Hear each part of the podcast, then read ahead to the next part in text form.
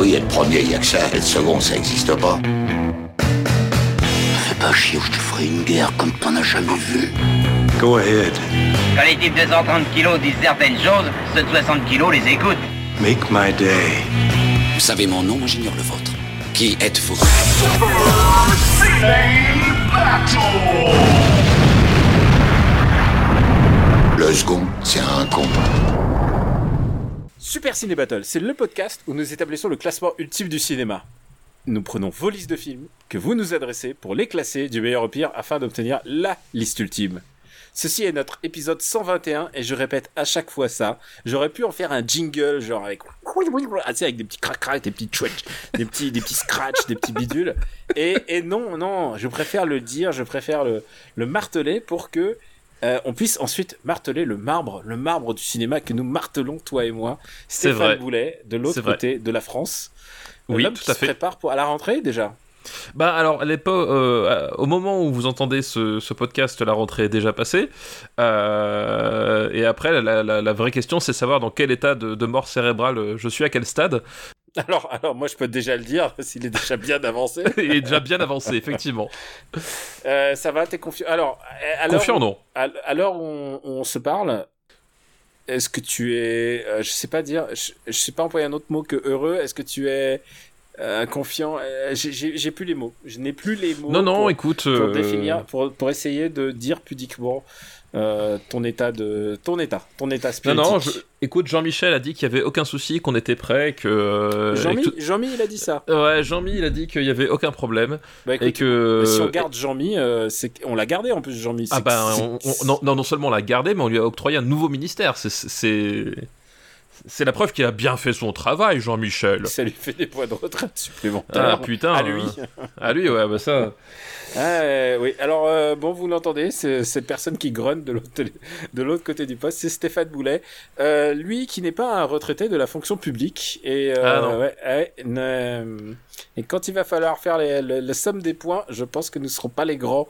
Les grands ne seront pas le podcast le vainqueur. Je pense que, non, je, je pense euh, qu'effectivement, euh, voilà. À mon avis, on a, on a loupé quelque chose dans le. Notre moyenne des deux. Euh, euh, non, il faut. Ouais, ouais. Je pense que ton plan euh, d'aller dans la forêt et d'apprendre à chasser à l'arc est beaucoup plus utile en fait pour notre survie. Pour, pour... J'ai, j'ai apprécié le fait que tu dises à mon fils de sept mois que tu allais là, lui apprendre à chasser déjà.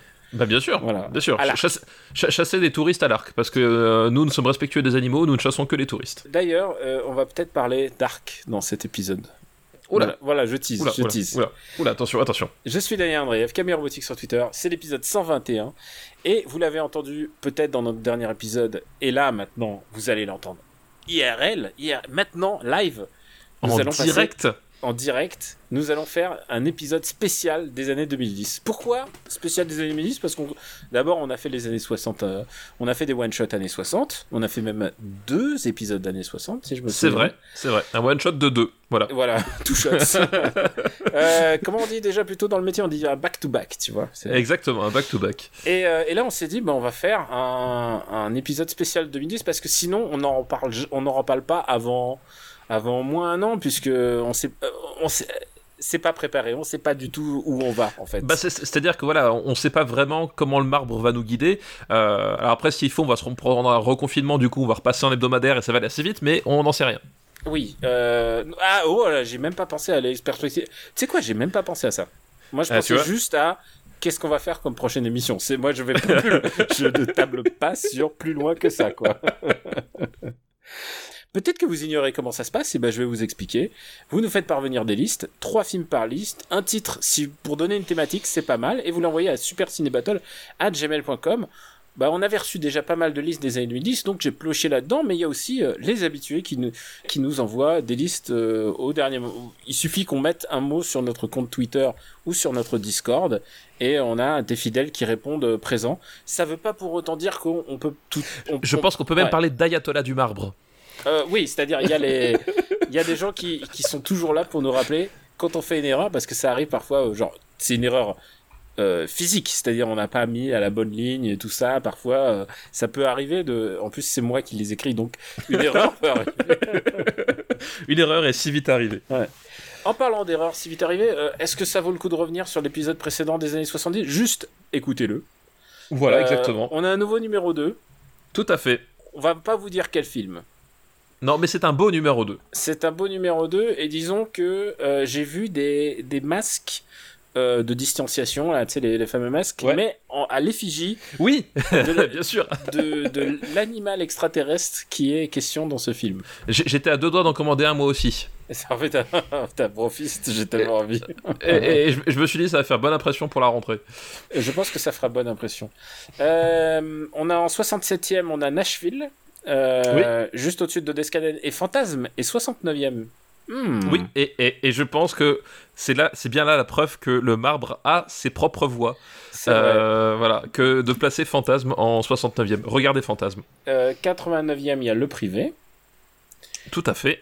Euh, cent vingt-neuvième, il y a Le Trou Noir. Tout à fait. Un, un film qui dispose sur Disney plus. Oui, étrangement. Et le nouvel avant-dernier est un film euh, un peu cocorico, c'est Spermula. Un peu cocorico. Coquin Rico.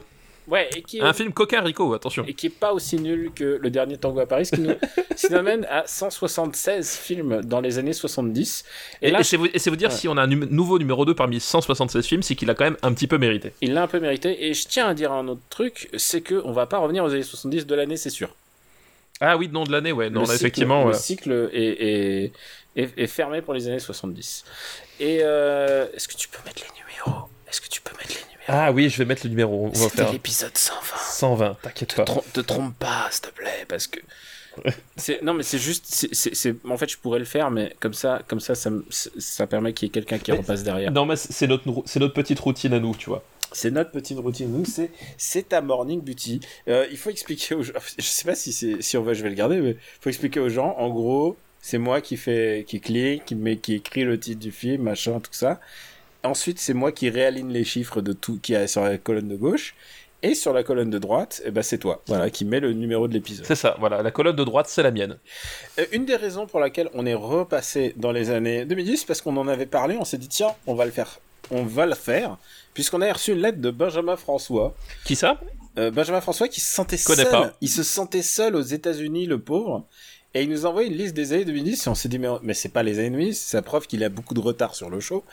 Et, euh, et ben on, on s'est dit qu'on va passer, on va passer sa liste.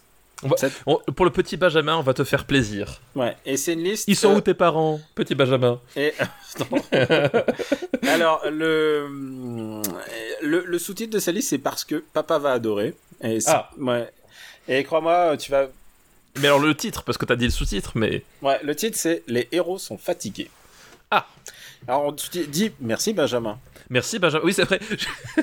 Je... Merci Benjamin pour ta liste. Le premier film de sa liste, je le garde dans son ordre, écoute. Euh, euh, mais tu sais, Benjamin, c'est quelqu'un de particulier. Hein. Il a vu un film d'auteur dans sa vie, et depuis, euh, son, c'est Magnolia. Hein. Il, a vu, il a vu Magnolia dans sa vie, son spectre cinématographique s'est ouvert. Et depuis, et il n'y a que celui-là. Et maintenant, on va passer au film qui l'intéresse dans la vie à lui. Le premier film de ses, sa liste, Les héros sont fatigués, c'est The Amazing Spider-Man deux de Mark Webb. Ah, on commence très très fort. Ouais, ça va, ça va pas être une liste qui va, qui va aller très haut, hein, je peux te le dire. Oui, de, je, je m'en doutais un petit peu avec le, le fait que les héros étaient fatigués. Euh, The Amazing Spider-Man deux, donc c'est la suite de The Amazing Spider-Man. Euh, jusque-là, on est à peu près logique. C'est toujours Mark Webb à la, à la réalisation. J'ai jamais compris comment ils ont fait le gag de prendre un mec qui s'appelle Mark Webb pour faire Spider-Man. Oui, mais alors, je, je pense que c'est uniquement comme ça qu'il a été engagé en fait. Hein. C'est, c'est genre, tu t'y connais un Spider-Man, et puis le mec il a fait, t'as vu mon nom de famille ? Ils ont fait banco. Alors que toi, ils auraient pu te prendre pour réaliser le, le making-of du boulet. Oui, oui, voilà. C'est ça. ou, ou, ou alors, ou alors euh, n'importe quel film de pirate, voilà. Euh, ça, ça aurait marché, mais... Euh... Exactement. Bref. Bref, du coup, euh, du coup Mark Webb, euh, c'est toujours Andrew Garfield qui incarne Peter Parker. Mmh. Euh, et euh, du coup... Non, c'est... non faut... soyons pas méchants, c'est pas Peter. Mais Peter, si, c'est Peter. Peter, c'est la trilogie précédente. Alors, il faut lui trouver une autre... Euh, Piotr Piotr Parker. Voilà.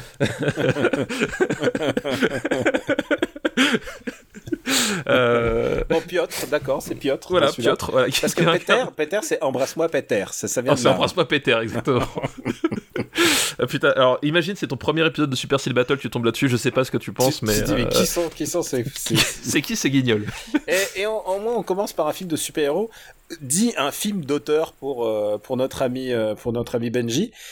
Euh, il faut juste ajouter un truc dans le staff, puisque t'as parlé de Mark Webb, mais bon, au fond, Mark Webb, qu'est-ce qu'il fait là-dedans? Rien. Euh, euh, le, l'histoire est quand même signée par Kurtzman et Horthy, qu'on adore. Ah, alors, oui, les... c'est un peu nos héros, quand même. Kurtz Hortzman, tu vois, c'est genre... C'est, c'est tout ce qu'il touche, tout ce qu'il touche, tu sais que ça va être... C'est... Ça vient du plomb. Ouais, c'est, c'est genre... Eh, hey, hey, hey, on, on, on écrit Star Trek avec Lindelof. Ok, c'est bon. hey, j'ai euh... une super idée. Bah, en fait, pourquoi on les aime bien, c'est parce que Transformers... Ouais. Euh, voilà, c'était les talents, surtout de... au moment où Transformers est devenu... Euh, a basculé en vraiment pas bon. C'est-à-dire dès le deuxième, en fait. Et euh... C'est-à-dire ouais. que c'est, en fait, ces deux types, euh, Michael Bay, il les a enfermés dans un hôtel euh, pour les écrire parce qu'il s'est dit quelqu'un va me les piquer, ces mecs-là. Quelqu'un va vouloir ses génies, va vouloir ses cerveaux pour écrire un truc, il faut absolument pas que ça se passe. Donc, du coup, il les a enfermés dans un hôtel pendant des semaines pour qu'ils euh, accouchent finalement le, du scénario de Transformers deux. Et je pense que c'est très révélateur du, du scénario de Transformers deux, c'est que c'est un appel à l'aide. C'est-à-dire que c'est des types, c'était soit ça, soit ils revoyaient jamais leur famille. Donc, ils ont écrit Transformers deux.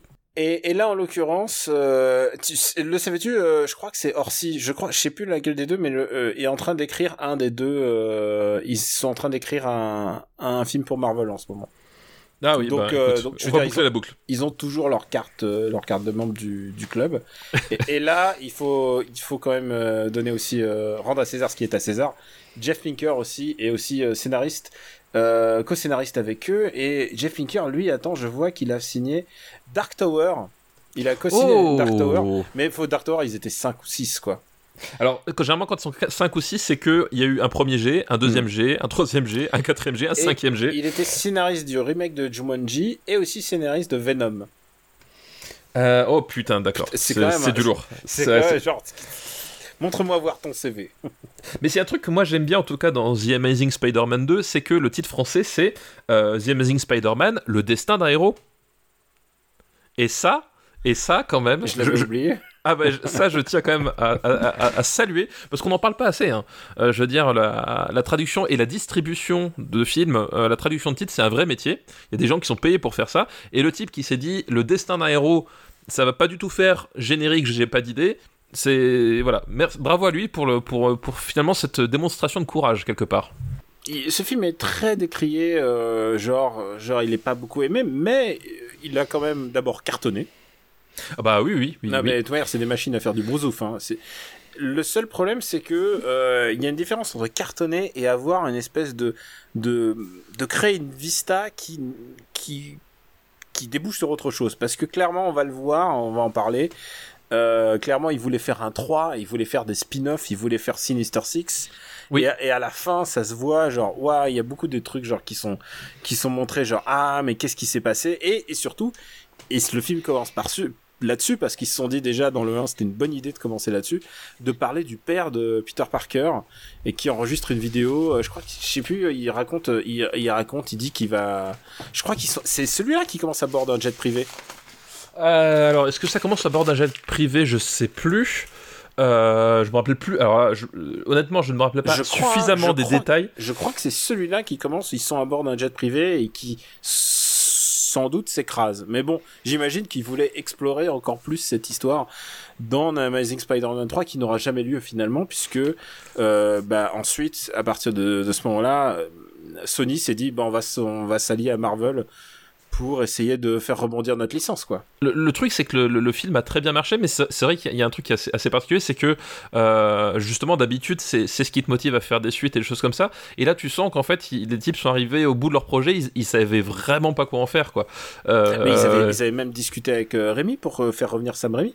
Oui, oui, il y avait eu des discussions à un moment donné. Enfin, c'est euh, pauvre, pauvre Sam Raimi qui, qui est coincé dans une une faille spatio-temporelle, condamné à, à, à refaire des films Spider-Man jusqu'à la fin de sa vie.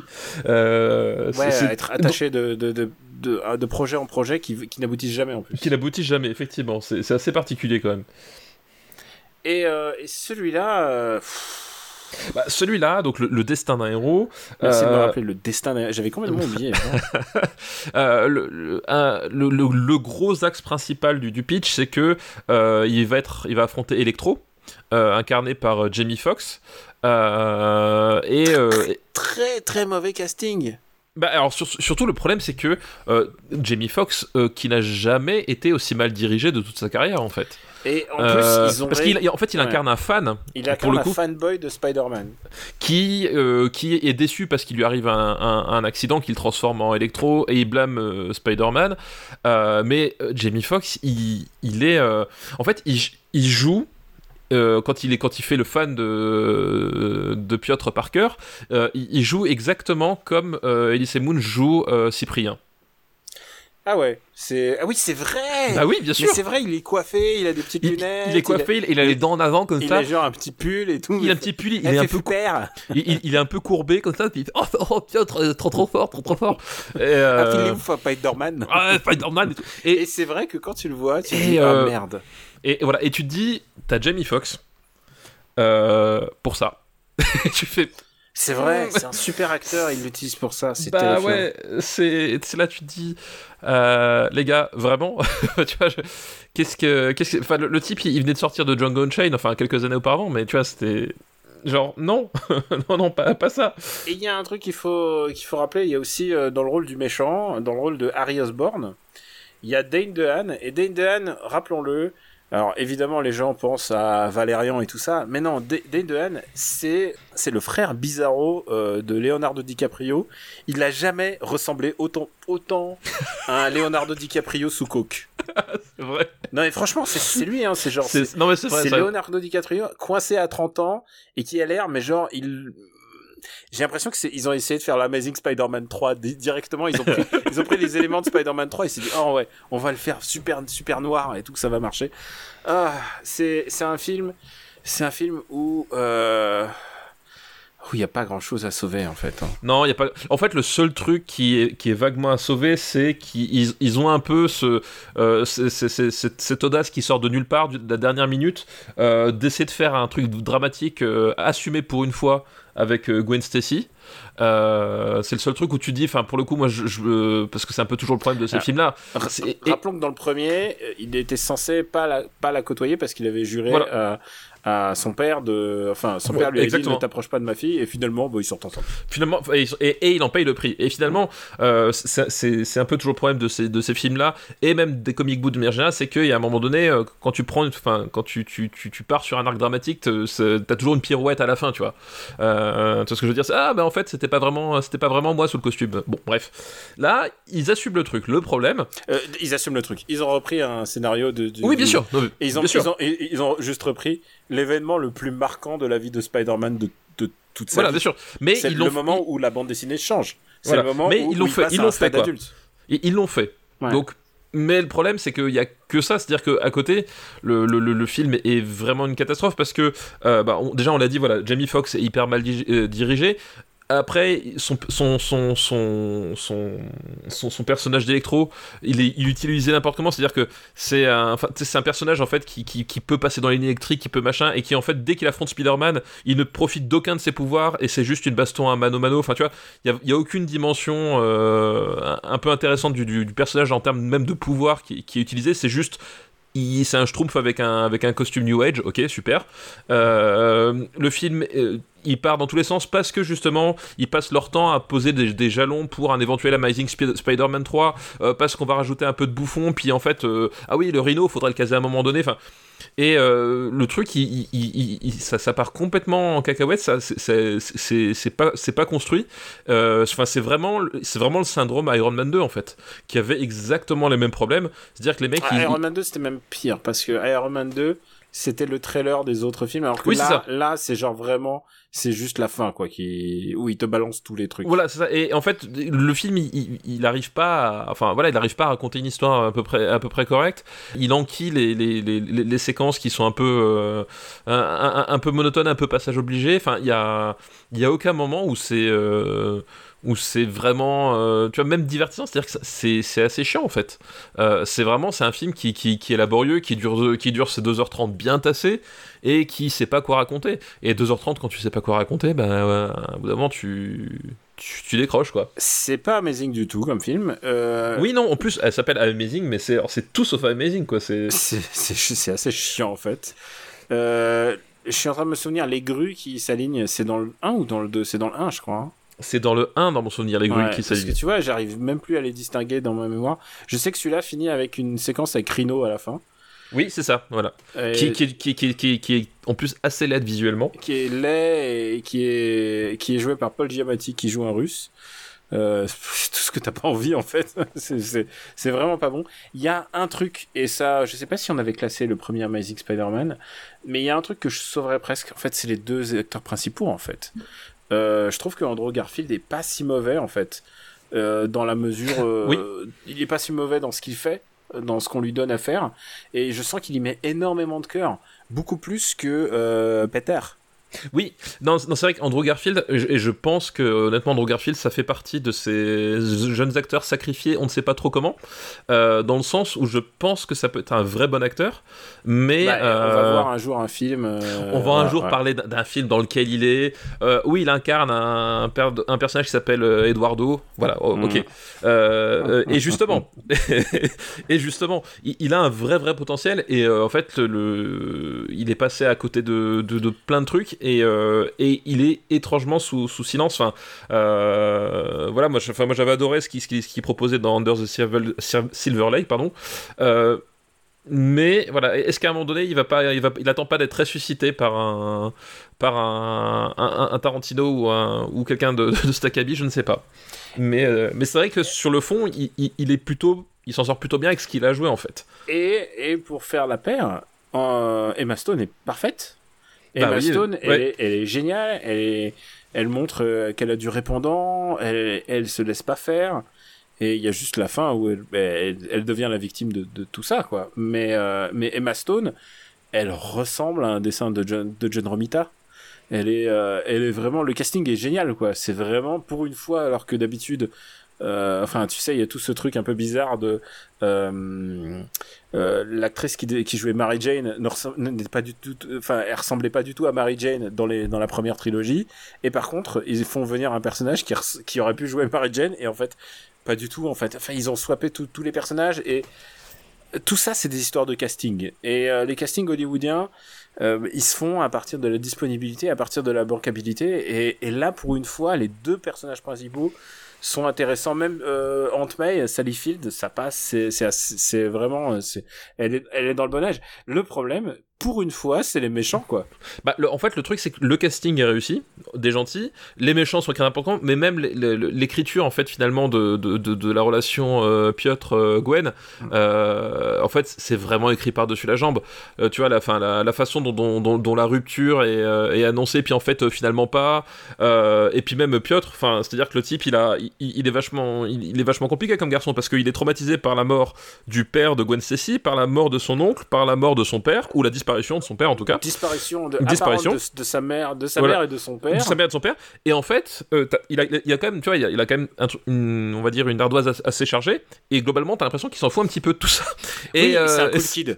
C'est, il, le joue, c'est, voilà. il le joue cool kid. Un petit peu. Et euh, donc, et alors que justement, enfin, le, le, le film précédent et celui-là, enfin, ils essaient de te faire croire qu'il, qu'il, qu'il, qu'il se construit sur cette série de traumas, euh, traumas successifs. Sauf qu'en fait, le, le, le personnage, euh, dans les faits et dans sa façon d'être, enfin, il est, c'est pas du tout ça qui l'affecte, quoi. C'est, c'est limite, s'ils avaient fait un Amazing Spider-Man trois, la mort de Gwen à la fin, bon, on aurait fait ouais, salut, salut les filles et tout, euh, je suis en boîte, tu vois. C'est, c'est, on aurait limite eu droit à ça, c'est-à-dire qu'il y a, il y a vraiment aussi un, un, un problème dans le personnage, la façon dont il écrit, ils en font rien de, de tout ça. Et alors, si par-dessus ils rajoutent des méchants qui sont hyper mal dirigés, parce qu'on a dit Jamie Foxx, on a, on, on, on a parlé. Euh, Dane DeHaan. Euh, Dane DeHaan, ils sont hyper mal dirigés, leurs, leurs personnages sont hyper mal écrit, euh, leurs designs aussi sont, sont, sont foirés, enfin je veux dire, voilà, au bout d'un moment, c'est, le, le truc s'écroule tout seul, quoi. Écoute, ils sont mal, ils sont mal dirigés, mais euh, pour reprendre un jeu, euh, enfin un jeu, pour reprendre un film de la série, à savoir Venom, euh, Venom, on, on aura pire. Venom, je pense que le rôle de Riz Ahmed en savant fou, c'est genre, c'est... je pense que c'est un truc dont on peut pas se relever. Ah ouais, non mais ça c'est pareil. Pourquoi on en, on en reparlera, ouais. Mais en plus t'as, t'as Riz Ahmed et euh, et euh, comment il s'appelle euh... Euh, Tom Hardy. Et Tom Hardy dans ton film, et tu leur fais jouer ça sérieusement? Eh ben, tu sais quoi, Tom Hardy, c'est à ça que tu vois que c'est un soldat. Il le joue. Tom Hardy, tu vois, alors que Riz Ahmed, ça se voit hein, dans son regard qu'il est pas, il est pas dans le film. Tu, tu vois qu'il est pas là, ouais. Tu, tu vois que globalement, il, envie, il est pas. Il a envie de fuir, mais mais Tom Hardy, Tom Hardy, bah tu vois, il se dit bon, écoute, pour une fois, on voit ma gueule, pour une fois, je porte pas un masque, je porte pas une muselière, pour une fois, je suis même pas doublé comme dans comme dans Mad Max. Euh, pour une fois, je, je me donne à fond. Euh, Bref. Que, alors, je te demande pas si t'aimes ce film. Je te demande, est-ce que tu préfères le Amazing Spider un ou deux? Bah, je pense que je préfère le un pour la bonne et simple raison que le un, à minimum, euh, il a cette, euh, cette envie de, de, de raconter son histoire que le deux n'a ouais, pas. Le, le deux, il a le syndrome, euh, il a le syndrome de, de. En plus, on veut faire des suites derrière. C'est ça. Et, et quand, il... quand t'arrives pas à faire un film bien et que tu, tu rêves à faire des suites, c'est, c'est quoi? C'est ça. C'est, il faut et, faire... et c'est... Tu changes pas de monture en cours de route, quoi. Non, mais c'est ça, c'est complètement ça. C'est vraiment la charrue avant les bœufs. C'est-à-dire que les types se sont pas concentrés. En fait, enfin, tu vois que c'est vraiment un projet de producteur. C'est-à-dire que le, le truc, c'est pas monté parce qu'ils avaient envie de raconter une histoire de Spider-Man. Euh, il s'est monté parce qu'ils ils voulaient monter une franchise, machin. Enfin voilà, c'était le moment où Sony se, se voyait euh, euh, se voyait faire un, un Spider-Verse, euh, un concurrent du, du, du M C U. Euh, bah ouais, les gars, mais si, si, si tu si tu commences par faire ça avant avant avant la base. Enfin, comme disait mon, mon père architecte, euh, euh, c'est bien gentil de dessiner le dernier étage, mais si t'as pas le rez-de-chaussée, au bout d'un moment, t'as pas d'immeuble, quoi. Exactement. Moi, je, j'utilise la métaphore du, du cheval, c'est tu changes pas de monture avant de savoir monter. Alors, euh, donc, ça va déjà sous la cinquante et unième place. On n'a pas tant de films que ça, on n'a que soixante-dix-neuf films. Euh, mais je pense que c'est mieux que La Tour Sombre. Je pense que c'est mieux que Machete Kills. Je pense que c'est mieux Fantastic Four. Ah euh... non, non, je crois que Fantastic Four, ça serait. Ah non, c'est... Fantastic Four, je, je trouve ça mieux que. Je trouve que Magic... Fantastic Four, il y a plus d'envie de cinéche. Et ah, c'est bizarre ouais. de dire ça. Mais ça veut dire qu'on met ça sous. Sous Beautiful, hein, quand même. Bah ouais.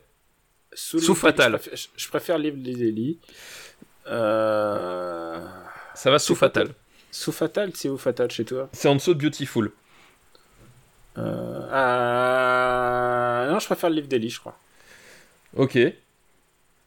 En, euh, entre le livre de Lee et Karate Kid, alors? Non, je préfère Cosmopolis et Fantastic Four. Eh ben, je préfère aussi Fantastic Four. Allez, vendu. Mais, mais pas, mais Machete Kills, c'est pas possible. Faut non, pas non, c'est pas possible non plus. Non, non, non. Donc, euh, merci euh, pour ta liste. Benjamin François. Non, il en reste encore deux. Eh ben, s'ils sont tous de ce niveau, on va s'amuser. Ah, les héros sont fatigués. Alors, le deuxième film de cette liste, je viens de le voir. Ah, parce attention. Que je ne l'avais pas vu et je voulais pas, je voulais pas faire sa liste. Tu voulais rien. Pas arriver les mains vides, voilà. Je voulais pas arriver les mains vides et c'est une exception qu'on fait. Euh, c'est un film d'une série, c'est un film qui est sorti en deux mille dix-neuf et on, on prend, on, normalement on les prend pas les films de deux mille dix-neuf, mais là on va faire une exception. Et euh, c'est un héros fatigué en deux mille dix-neuf. Est-ce que tu, tu devinerais comme ça, comme ça, qu'est-ce que ça peut te dire? Alors attends, deux mille dix-neuf, c'était l'année dernière. Ouais. Euh, qu'est-ce que j'ai vu l'année dernière qui était comme héros fatigué? Euh... Putain, et c'est, c'est dire à quel point Alzheimer me guette. Hein. Euh... Non, mais attends, tu, tu gardes. Euh, c'est pas pour te passer de la pommade, mais t'as quand même une super mémoire, t'inquiète pas. C'est pas parce que tu te souviens pas de Rambo Last Blood. Ah euh, oui. Alors, tu sais quoi, pour moi, Rambo Last Blood est frais. Oui. Alors, oui, il est, il est frais en termes de, de, de, de, de proximité temporelle. Voilà. Parce qu'en termes de cinéma, il est pas très frais. Si tu veux. Alors, tu sais quoi, tu sais quoi, je me mets à la place du créateur de, de Rambo, puisque le créateur a écrit le bouquin First Blood. Ouais. Et euh, il, de, il devait être très content de voir le premier film, parce que le premier film est très fidèle à son idée. Qu'est-ce que c'est quand. Qu'est-ce qui s'est passé? et, et, et pour m'être documenté. Clairement, il dit je, je, je, j'ai honte. Il dit j'ai honte de ce qu'on ah bah, a fait de mon personnage. Ah bah non mais complètement. Sur, sur, non mais enfin, on reviendra un jour sur sur sur Rambo parce que pour le coup c'est c'est une saga qui qui qui est passionnante, euh, à, à, ne serait-ce qu'au regard de, de la carrière de Stallone et tout. Mais effectivement, dès le deuxième, c'est-à-dire que le, le, le Rambo deux, c'est on retourne au Vietnam pour gagner la guerre. Oui et, voilà. C'est... et genre. C'est pas vraiment ce que dit le premier film, c'est pas vraiment ce que dit le roman, c'est pas vraiment ce qu'était le personnage à la base, quoi. Mais, mais oui, c'est ce que c'est devenu. C'est ça le truc, c'est que dès le deuxième film, et ensuite, à chaque fois, ça va s'intensifier, Rambo s'est rockisé, en fait. C'est-à-dire que c'est devenu un, un, une sorte de comédie. Et, et, c'est et, devenu et, une et, sorte et de, de série B, quoi, une série, des séries B de luxe où il y a des tonnes d'explosions. Ah oui, ouais. oui, c'est ça. Non mais c'est intéressant que tu, tu, tu dis ça parce qu'effectivement il y a une trajectoire parallèle en, sur, sur le sur le, la, la, les thématiques entre entre entre les sagas, même si euh, on, a, on a déjà dit, mais le, la saga Rocky est quand même beaucoup plus intime par rapport à, à Stallone, ah bah ne oui, serait-ce ne serait-ce que parce qu'il a écrit tous les volets, euh, et que ça, euh, au départ Rocky ça vient vraiment lui, enfin il y, y, y, y a un rapport vraiment très intime et à, à décortiquer sur Rocky qui est encore plus passionnant. Enfin je, je, je suis pas fan de tous les films, hein, loin de là, mais euh, disons qu'en termes de de, de de plaie ouverte sur, sur un, un, un, un, une star, euh, voilà c'est, c'est, c'est passionnant. Mais R- Rambo a un peu ça, c'est-à-dire qu'effectivement là avec ce, avec ce cinquième volet, puisque c'est Last Blood, euh, c'est le cinquième volet, on, il essaye un peu au début, t'as l'impression qu'il va faire justement le Rocky Balboa, donc qui est Rocky six, euh, avec le Rambo fatigué, le Rambo euh, retiré des, euh, des voitures, euh, le Rambo vieux euh, qui a accepté de nouvelles responsabilités et qui euh, a envie de laisser tout son merdier derrière lui, quoi. Euh, sauf que, assez vite, ça part en cacahuète. Ça part en cacahuète, donc euh, il vit, euh, donc il vit dans à peu près l'anonymat, dans l'Arizona, dans un ranch familial. Donc, c'est ça. Ouais. Et euh, à côté de lui vit une de ses amies qui s'appelle Maria et sa et sa petite fille. C'est ça. Et euh, et puis euh, sa petite fille est, est kidnappée. Elle est, euh, elle est. En fait, sa petite ouais. fille, enfin la petite fille en question va partir faire une virée avec une copine ouais. euh, au Mexique. Cette petite fille avec qui euh, Rambo a une espèce de lien de. de parent euh, genre c'est c'est comme euh, c'est, bah, ça, c'est, il c'est... la traite comme sa fille, quoi. Voilà, c'est la fille qu'il n'a jamais eue, euh, et puis pour elle justement c'est le père que elle n'a jamais eu, et c'est ça le truc, c'est qu'en fait elle part au Mexique avec une copine à elle sous le prétexte de retrouver son vrai père. Euh, sauf qu'évidemment la rencontre se passe pas comme, comme, comme, comme elle est prévue, euh, bref euh, elles échouent euh, dans un bar et elle se fait enlever euh, au Mexique, voilà, et euh, elle est transformée en prostituée, elle se fait droguer. C'est ça. Et, et, et ça devient un revenge movie, en fait. Et ça devient un revenge movie. Et, et c'est, alors, c'est très étrange parce qu'il y a, il y a un truc très intéressant au niveau de la gestation de ce Rambo Last Blood. Euh, c'est que le premier scénario euh, évoqué pour ce film-là était une sorte de semi-retour aux sources, c'est-à-dire que Rambo devait affronter des survivalistes américains. Alors c'était toujours en Arizona, ou en tout cas près de la frontière, euh, enfin voilà, Arizona, Nouveau-Mexique, ch- mm. ch- choisis ton...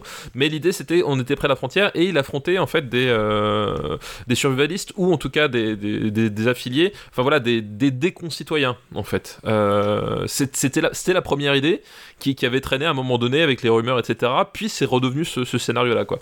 Et, euh, et ouais, on est sur un revenge movie euh, un peu, un peu particulier, parce que euh, justement on a cette idée que euh, que aller au Mexique globalement c'est quand même super dangereux, parce qu'en fait la façon dont le Mexique est décrite euh, est, est vraiment vraiment euh, ultra sordide, c'est-à-dire qu'il y a, il y a vraiment rien à sauver dans ce pays a priori. Euh, euh, alors je veux juste dire un truc, puisque j'ai communiqué avec Benjamin François, à, à cause de qui j'ai loué ce film pour trois euros. Euh, je lui ai dit, bah, d'abord, c'est trois euros que je ne retrouverai pas. Et il m'a dit, désolé, euh, il fait bien de s'excuser. Mais, mais je lui ai dit, est-ce que ce film n'est pas raciste? Bah, c'est, c'est, et c'est, c'est en fait, c'est ça tout le paradoxe. C'est-à-dire qu'effectivement, sortir ce film-là où globalement, on te montre que aller au Mexique, c'est super dangereux et que. C'est super facile surtout. C'est, c'est une véritable. Pas... Genre, c'est genre tu. C'est, oui, c'est une passoire. Genre, c'est, c'est, pour eux, c'est comme si c'était la porte d'à côté. C'est vraiment le. Ils, voilà. Genre, ouais, on travaille dans un cartel, mais genre, ils sont cinquante à te franchir la ligne, la frontière. Genre.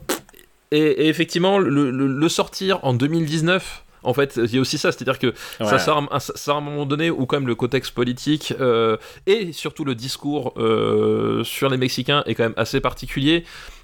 Voilà, je, en fait, le, le problème, c'est que connaissant un petit peu, euh, un petit peu Stallone, et cetera, je pense qu'il n'avait pas une approche aussi radicale que ça.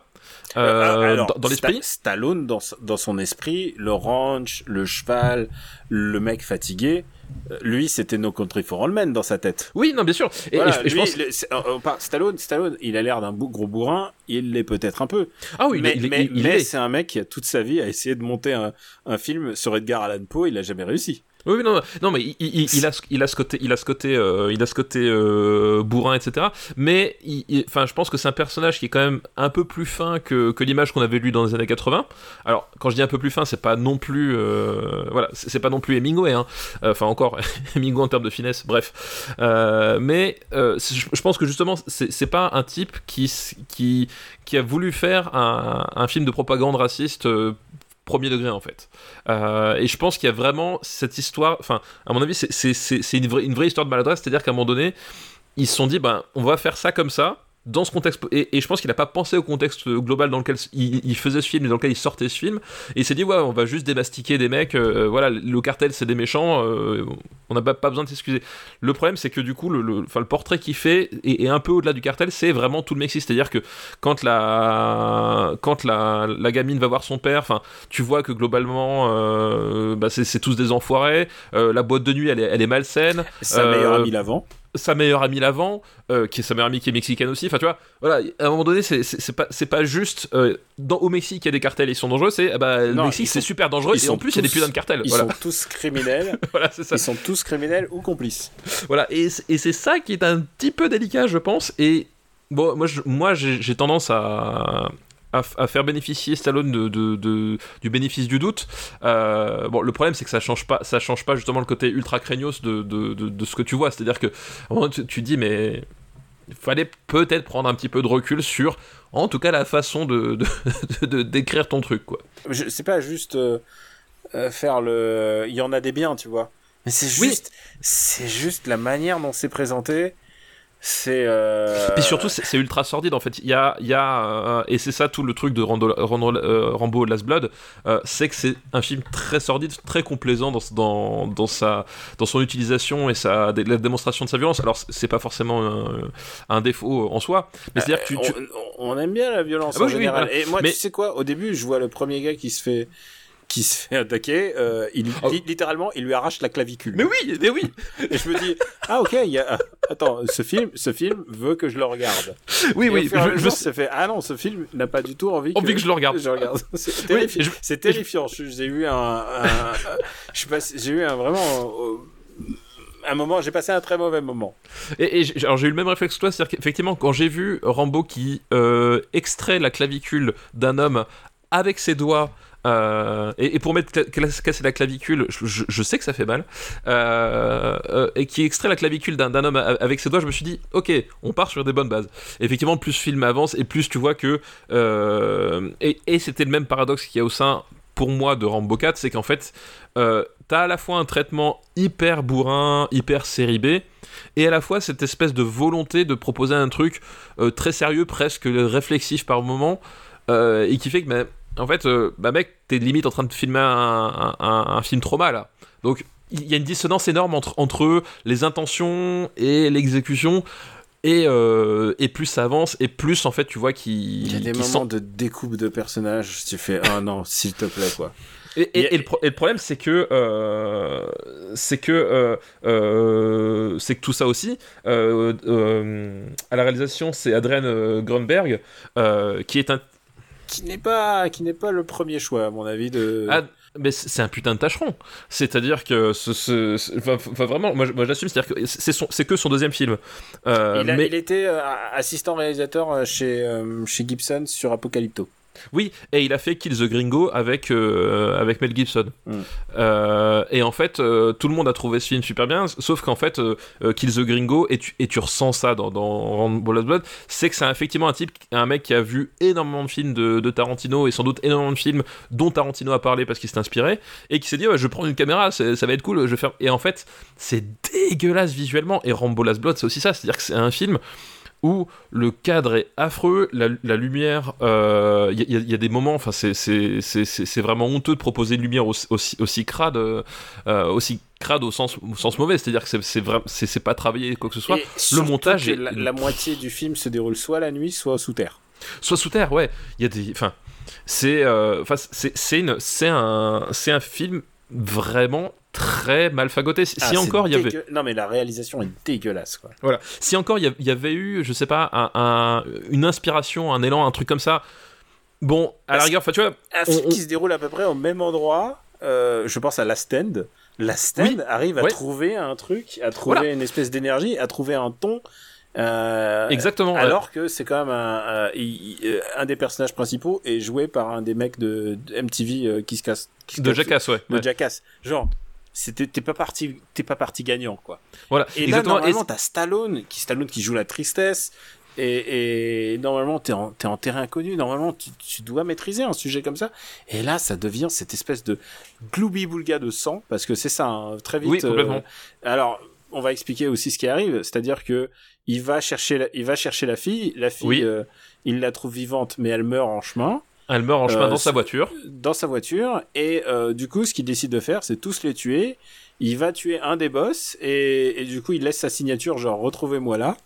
Et ils débarquent tous, sauf que il a, en fait, depuis des années, il a creusé des tunnels. C'est Alors, ça, en fait. Je, je peux pas croire qu'un mec tout seul creuse autant de tunnels. Ah, écoute, un mec qui s'ennuie, je ne sais pas. Un mais... mec qui s'ennuie, genre, hey, ça se trouve, je vais aller chez toi et tout d'un coup, je vais découvrir des tunnels et tout. Plein de tunnels. mais, mais bon, il a creusé des, des tunnels et des tunnels et des tunnels. Et ça devient Home Alone. Home Alone existe. Croisé avec Branded. Ouais, Home Alone existe déjà et c'est mieux que ça. Oui. Euh, Skyfall existe et c'est mieux et, que et ça. C'est mieux que ça, exactement. Et ça devient une espèce de. de Gloubi-Boulga, où à la fin, et j'étais là où on termine, je t'avais dit qu'on allait parler d'arc, on C'est termine clair. par, il sort son arc et il, et il littéralement il crucifie le mec euh, avec son, son arc, il vient lui, lui arracher le cœur devant lui. Lui, lui arracher le cœur, effectivement. Et, euh, et en fait, le, le, le, voilà, le truc c'est que c'est hyper mal fait et en même temps ça se veut hyper premier degré alors que on est quand même vraiment à deux doigts du nanar. Euh, non, on est dans le nanar. On est, ouais, on est même dans le nanar en fait. Et euh, Et du coup, ce qui devrait, euh, ce qui devrait t'interpeller, ce qui devrait, euh, parce que là, on, est, on, on c'est, c'est même, là, il cherche même plus à te toucher, c'est-à-dire euh, émotionnellement. Là, il cher- cherche juste à, à t'interpeller, à te choquer. C'est qu'en fait, au bout d'un moment, tu, tu rigoles parce que tout est tellement grotesque et, euh, et absurde, en fait, et, euh, et ça fonctionne vraiment pas du tout. Euh, surtout qu'en plus, cette séquence de tuerie, elle arrive dans les quinze dernières minutes, et qu'avant le toute la narration, parce qu'à un moment donné, il le tabasse, mais il le laisse en vie, puis il le laisse repartir, puis il récupère... Enfin, il y a un truc hyper laborieux dans, dans l'écriture, dans, dans, dans, dans, dans, les, euh, dans les mouvements du, du, du héros, de, dans, dans, dans les espèces d'allers-retours, puis dans les personnages qui, qui croisent, mais qui sont pas vraiment écrits, qui repartent du récit, tu comprends pas pourquoi. Enfin... Ouais, il y, y a un personnage qui... Elle lurque pendant des temps, euh, oui. temps elle le sauve, et puis ensuite... Et... Puis en plus, elle, elle sert à rien du tout. Enfin voilà. Et, et tout, fi- tout le film est comme ça, c'est-à-dire que tu, tu sais pas, enfin tu sais pas trop ce qu'il veut dire, où est-ce qu'il veut aller. Et puis après, à la fin, il envoie, il envoie la purée. Puis tu fais, et là, et là c'est fini. Et, et genre tu fais, ok. Et euh, ouais, non, c'est, c'est, enfin, c'est un film qui, qui, je pense, passe complètement à côté de, de, de, de, de ce qu'il voulait. Et en plus, c'est très bizarre parce que la, la séquence de fin, c'est Stallone qui, qui prend son cheval et qui s'en va. Et t'as ça, un... c'est, ça, c'est, un t- euh, ça va, c'est Last Blood, euh, c'est Last Blood un. Parce oui. qu'il va faire un deux, hein, il va faire une suite à ça. Hein. Et, et, euh, il est capable. Et, et, et, et il met des, des, des, des séquences flashback des précédents films, mais en même temps, enfin, quel parcours, quel parcours il a fait personnellement, euh, John Rambo, dans ce film-là, tu vois. Il, il, il, il n'en a pas fait particulièrement. C'est-à-dire qu'il ne s'est pas posé la question, il s'est pas. Enfin, voilà, c'est, euh, c'est, c'est un film qui, qui passe vraiment complètement à côté de lui-même, quoi. Je n'ai pas vu le quatre. Ah, t'as pas vu le quatre, d'accord. Est-ce que le quatre est mieux ? Euh, alors, j'aurais tendance à dire oui, mais euh, le quatre, euh, c'est une production nu-image, il faut que tu le saches, Aïe. première chose. Et qu'il y a beaucoup de moments où ça se voit. Ah, donc c'est genre, c'est cheapos. M- ouais, il y a des moments où c'est cheapos, mais par contre, tu comprends l'emphase sur la boucherie quand tu vois le quatre. Parce d'accord. qu'en termes de boucherie, c'est... c'est... assez phénoménal, mais le problème c'est que euh, ils ont pas su s'arrêter et t'as des moments où, euh, où c'est vraiment cheapos et c'est un film extrêmement mal monté. Voilà. Alors écoute, celui-là je trouve dégueulassement monté aussi. Ah oui, non, celui-là, il, celui-là est... il est vraiment c'est, c'est l'œuvre d'un tâcheron, t'avais bien, t'as bien résumé. Euh, voilà, exactement. Et en plus, bon, en plus d'être un film mal gaulé, voilà, c'est un film politiquement... Alors, pas de politique dans ce podcast, c'est un film, c'est un film qui nous montre le fantasme des Mexicains les plus dégueulasses, les plus criminels, ouais. les plus ouais. violeurs, euh, et, et, et Mexicains et Mexicaines, hein, parce que le, le seul personnage fait... Genre, il y a vraiment... Euh, l... Enfin, le personnage de la meilleure amie, il est horrible, quoi. Ah oui, il est, il est vraiment atroce, ouais. Et, euh, et, et oui, voilà, ça nous montre ça de manière unilatérale. Ça nous montre des frontières qui sont rien. Enfin, genre, c'est vraiment le fantasme absolu de euh, de l'Amérique trumpienne. C'est vraiment. Euh, ouais. Et, voilà. et, et, et, et je pense. Et encore une fois, je je je saurais pas dire si c'est intentionnel de part de Stallone. J'aurais tendance à dire non. Le problème, c'est que je intentionnel pense qu'il est ou pas. Plus intelligent que ça. Oui, quand je même. pense. Je pense qu'il est plus intelligent que ça. Mais le problème, que ce soit intentionnel ou pas, euh, au final, c'est ce que ça donne. C'est-à-dire que. Euh, Euh, voilà, il y, y a des tas de films avec des héros, même des super-héros et des histoires de frontières et de Mexique qui arrivent à faire des choses autrement plus, euh, plus intelligentes et mieux gaulées. Euh, là, là, c'était, là c'est, c'est un échec total. Et là, en plus, tout a l'air dégueulasse. Les, les tunnels, ils ont l'air dégueulasses. Euh, toutes les morts, genre là, les mecs qui tombent dans des pics, mais putain, mais, euh, mais, mais t'as cru que c'était Indiana Jones deux ou quoi ? Enfin, je... Non ouais, c'est euh... non mais ça fonctionne pas. C'est voilà. Bref, classons classons ce truc. Classons Rambo Last Blood. C'est euh, il s'appelle comment en français ? Last Blood. Last aussi Blood aussi, ouais. Ouais, tout à fait. Il s'appelle pas Last Blood tout court, ça aurait été drôle.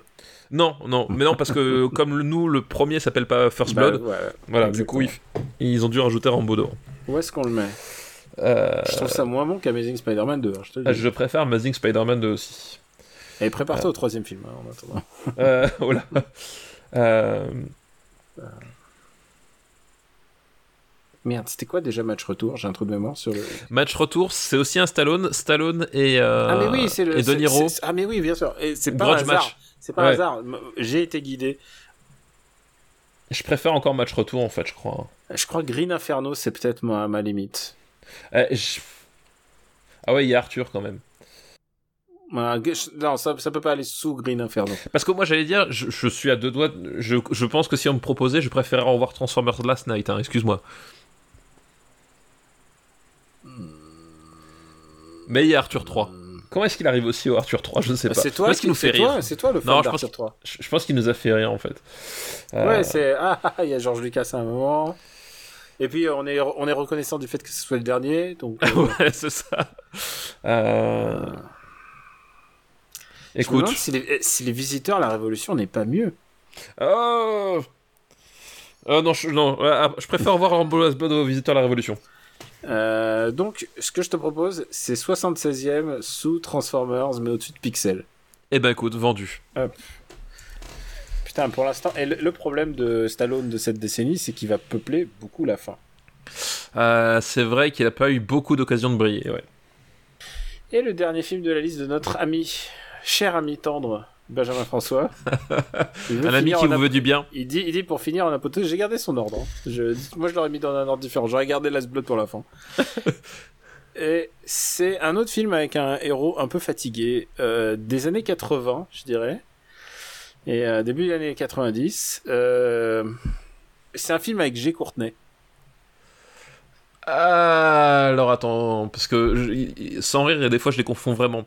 euh, oh non, oh non, ah bah, oh si. non, c'est pas Sabotage. Si, si, si. Oh, si, si. Ah non, non, non, non, non, non, non, non, non. Ah. ah non, parce a que c'est Sam Worthington dans Sabotage. A Good Day to Die Hard. Putain. Non, parce qu'en fait, euh, j'ai confondu vraiment avec Sam Worthington qui est dans Sabotage. Euh, c'est ouais, pour ça. Non, mais là c'est non, A non. Good Day to Die Hard. Bah alors, tu dis rien ? Ouf, ça t'inspire wow. pas ? Euh, pff, Die Hard cinq réalisé par euh, c'est John Moore John Moore le type qui avait fait à Max Payne le film. Euh, tu parlais des gens qui n'avaient pas de passion au début du podcast, ben John Moore. Ah la vache. Alors oui c'est... Ah, non, ça, ça, c'est... Le, là le pas de passion ça sera pour le bonus hein. je, peux pas, je peux pas laisser ça dans le podcast normal. euh, non mais pff, euh, pff, comment parler de... C'est John McClane qui va en Russie voilà. sauver son fils parce que son fils globalement c'est un gros con. Mm. Euh, il leur arrive des trucs et à la fin ils sont au cœur de la centrale de Tchernobyl sans équipement de protection. Voilà. Mais après euh, c'est normal. Elle a été, elle a été, euh, elle a, elle a été compl- euh, comment ils, d'ailleurs ils arrivent de Moscou à, à, l'U- à l'Ukraine. En Ukraine bah, parce que c'est à côté. Non mais, si... non, mais ils prennent une voiture, mais c'est, c'est super long. Euh, je, je pense qu'il leur faut plusieurs jours pour aller jusqu'en Ukraine depuis attends, Moscou. Attends, c'est quoi, c'est quoi attends, je vais vérifier. Je vais vérifier. Je fais Google Maps. Mais je crois que c'est pas la porte à côté, hein, effectivement. Euh, non mais c'est pas possible. C'est, c'est... Donc oui, à un moment, ils se retrouvent... Comment ils se retrouvent ? C'est... On leur dit qu'il y a des armes secrètes ou je sais plus quoi ? euh, Alors, le pourquoi du comment exact, je... Voilà. Et en fait, son fils est agent secret, c'est ça, hein, c'est ça le, l'idée. Oui, c'est ça, où, où il est informateur, où il est... Enfin, il bosse pour, euh, pour les, des services secrets euh, quelconques, qui se fait griller, et... Euh... Alors écoute, il faut que onze heures de voiture, euh, d'après Google Maps... Ah, mais bah bon, ça va, en fait. Mais il faut que tu franchisses quand même la frontière. euh, ouais, il faut que tu franchisses la frontière, ouais, au moins une fois. Et, euh, et il faut que tu traverses tout l'Ukraine. Fouah, c'est pas dit, hein, c'est pas dit que tu y arrives. Non, t'as une, t'as une autre manière de... En franchi... Je suis en train de regarder la véracité de... de... Tu te rends compte de ce que je suis en train de faire ? Ah, ah non, mais... Euh... Parce euh... que tu peux passer par la Biélorussie, en fait. Tu ah, passes, bah voilà. Tu passes par la Biélorussie et ensuite t'arrives en Ukraine. Alors que sinon, tu as un accès direct par l'Ukraine, par le, le sud. D'accord. Est-ce que tu es content de savoir ce genre de détails pour, bah, euh... é- Moi, écoute... je te fact-check tout ce que tu veux sur la Russie. euh, bah, bon, écoute, moi qui, part... qui pensais planifier un petit séjour euh, Ukraine-Russie avec mes enfants... Euh... Est-ce que Jai Courtney, parce que je sais que c'est ta vanne et tout, machin, c'est peut-être, c'est peut-être méchant, Jai Courtney, mais est-ce que tu penses que Jai Courtney fait un bon euh, John, euh, John McClane Junior ? Non. Non. Mais est-ce qu'il faut que, que je développe ou pas? Non, je. Est-ce que tu penses que Bruce Willis fait un bon John McClane en, en deux mille treize? Non. Je pense que Jai Courtney n'a pas eu de bol. Parce que il arrive au moment où euh, Bruce Willis est le plus fatigué, quoi. Là, il est vraiment genre. Il... Il, il est devant fond bleu tout le temps, enfin, enfin de fond vert. C'est, hein, c'est, c'est, c'est le début de la spirale de l'enfer euh, de, de Bruce Willis. Enfin, sa carrière depuis dix ans. C'est, euh, enfin, c'est, c'est, c'est assez honteux en fait. Euh, et euh, effectivement, là, c'est un film qu'il avait visiblement pas envie de faire. Pour lequel, enfin, je veux dire, même dans les pubs SoftBank, il joue mieux quoi. Euh, et pourtant, dans les pubs SoftBank, il a euh, une hélice sur la tête et il ne prononce pas un mot.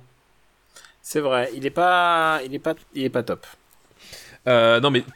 Personne n'est top, c'est-à-dire que euh, là, je me, je me suis plaint de Rambo, mais.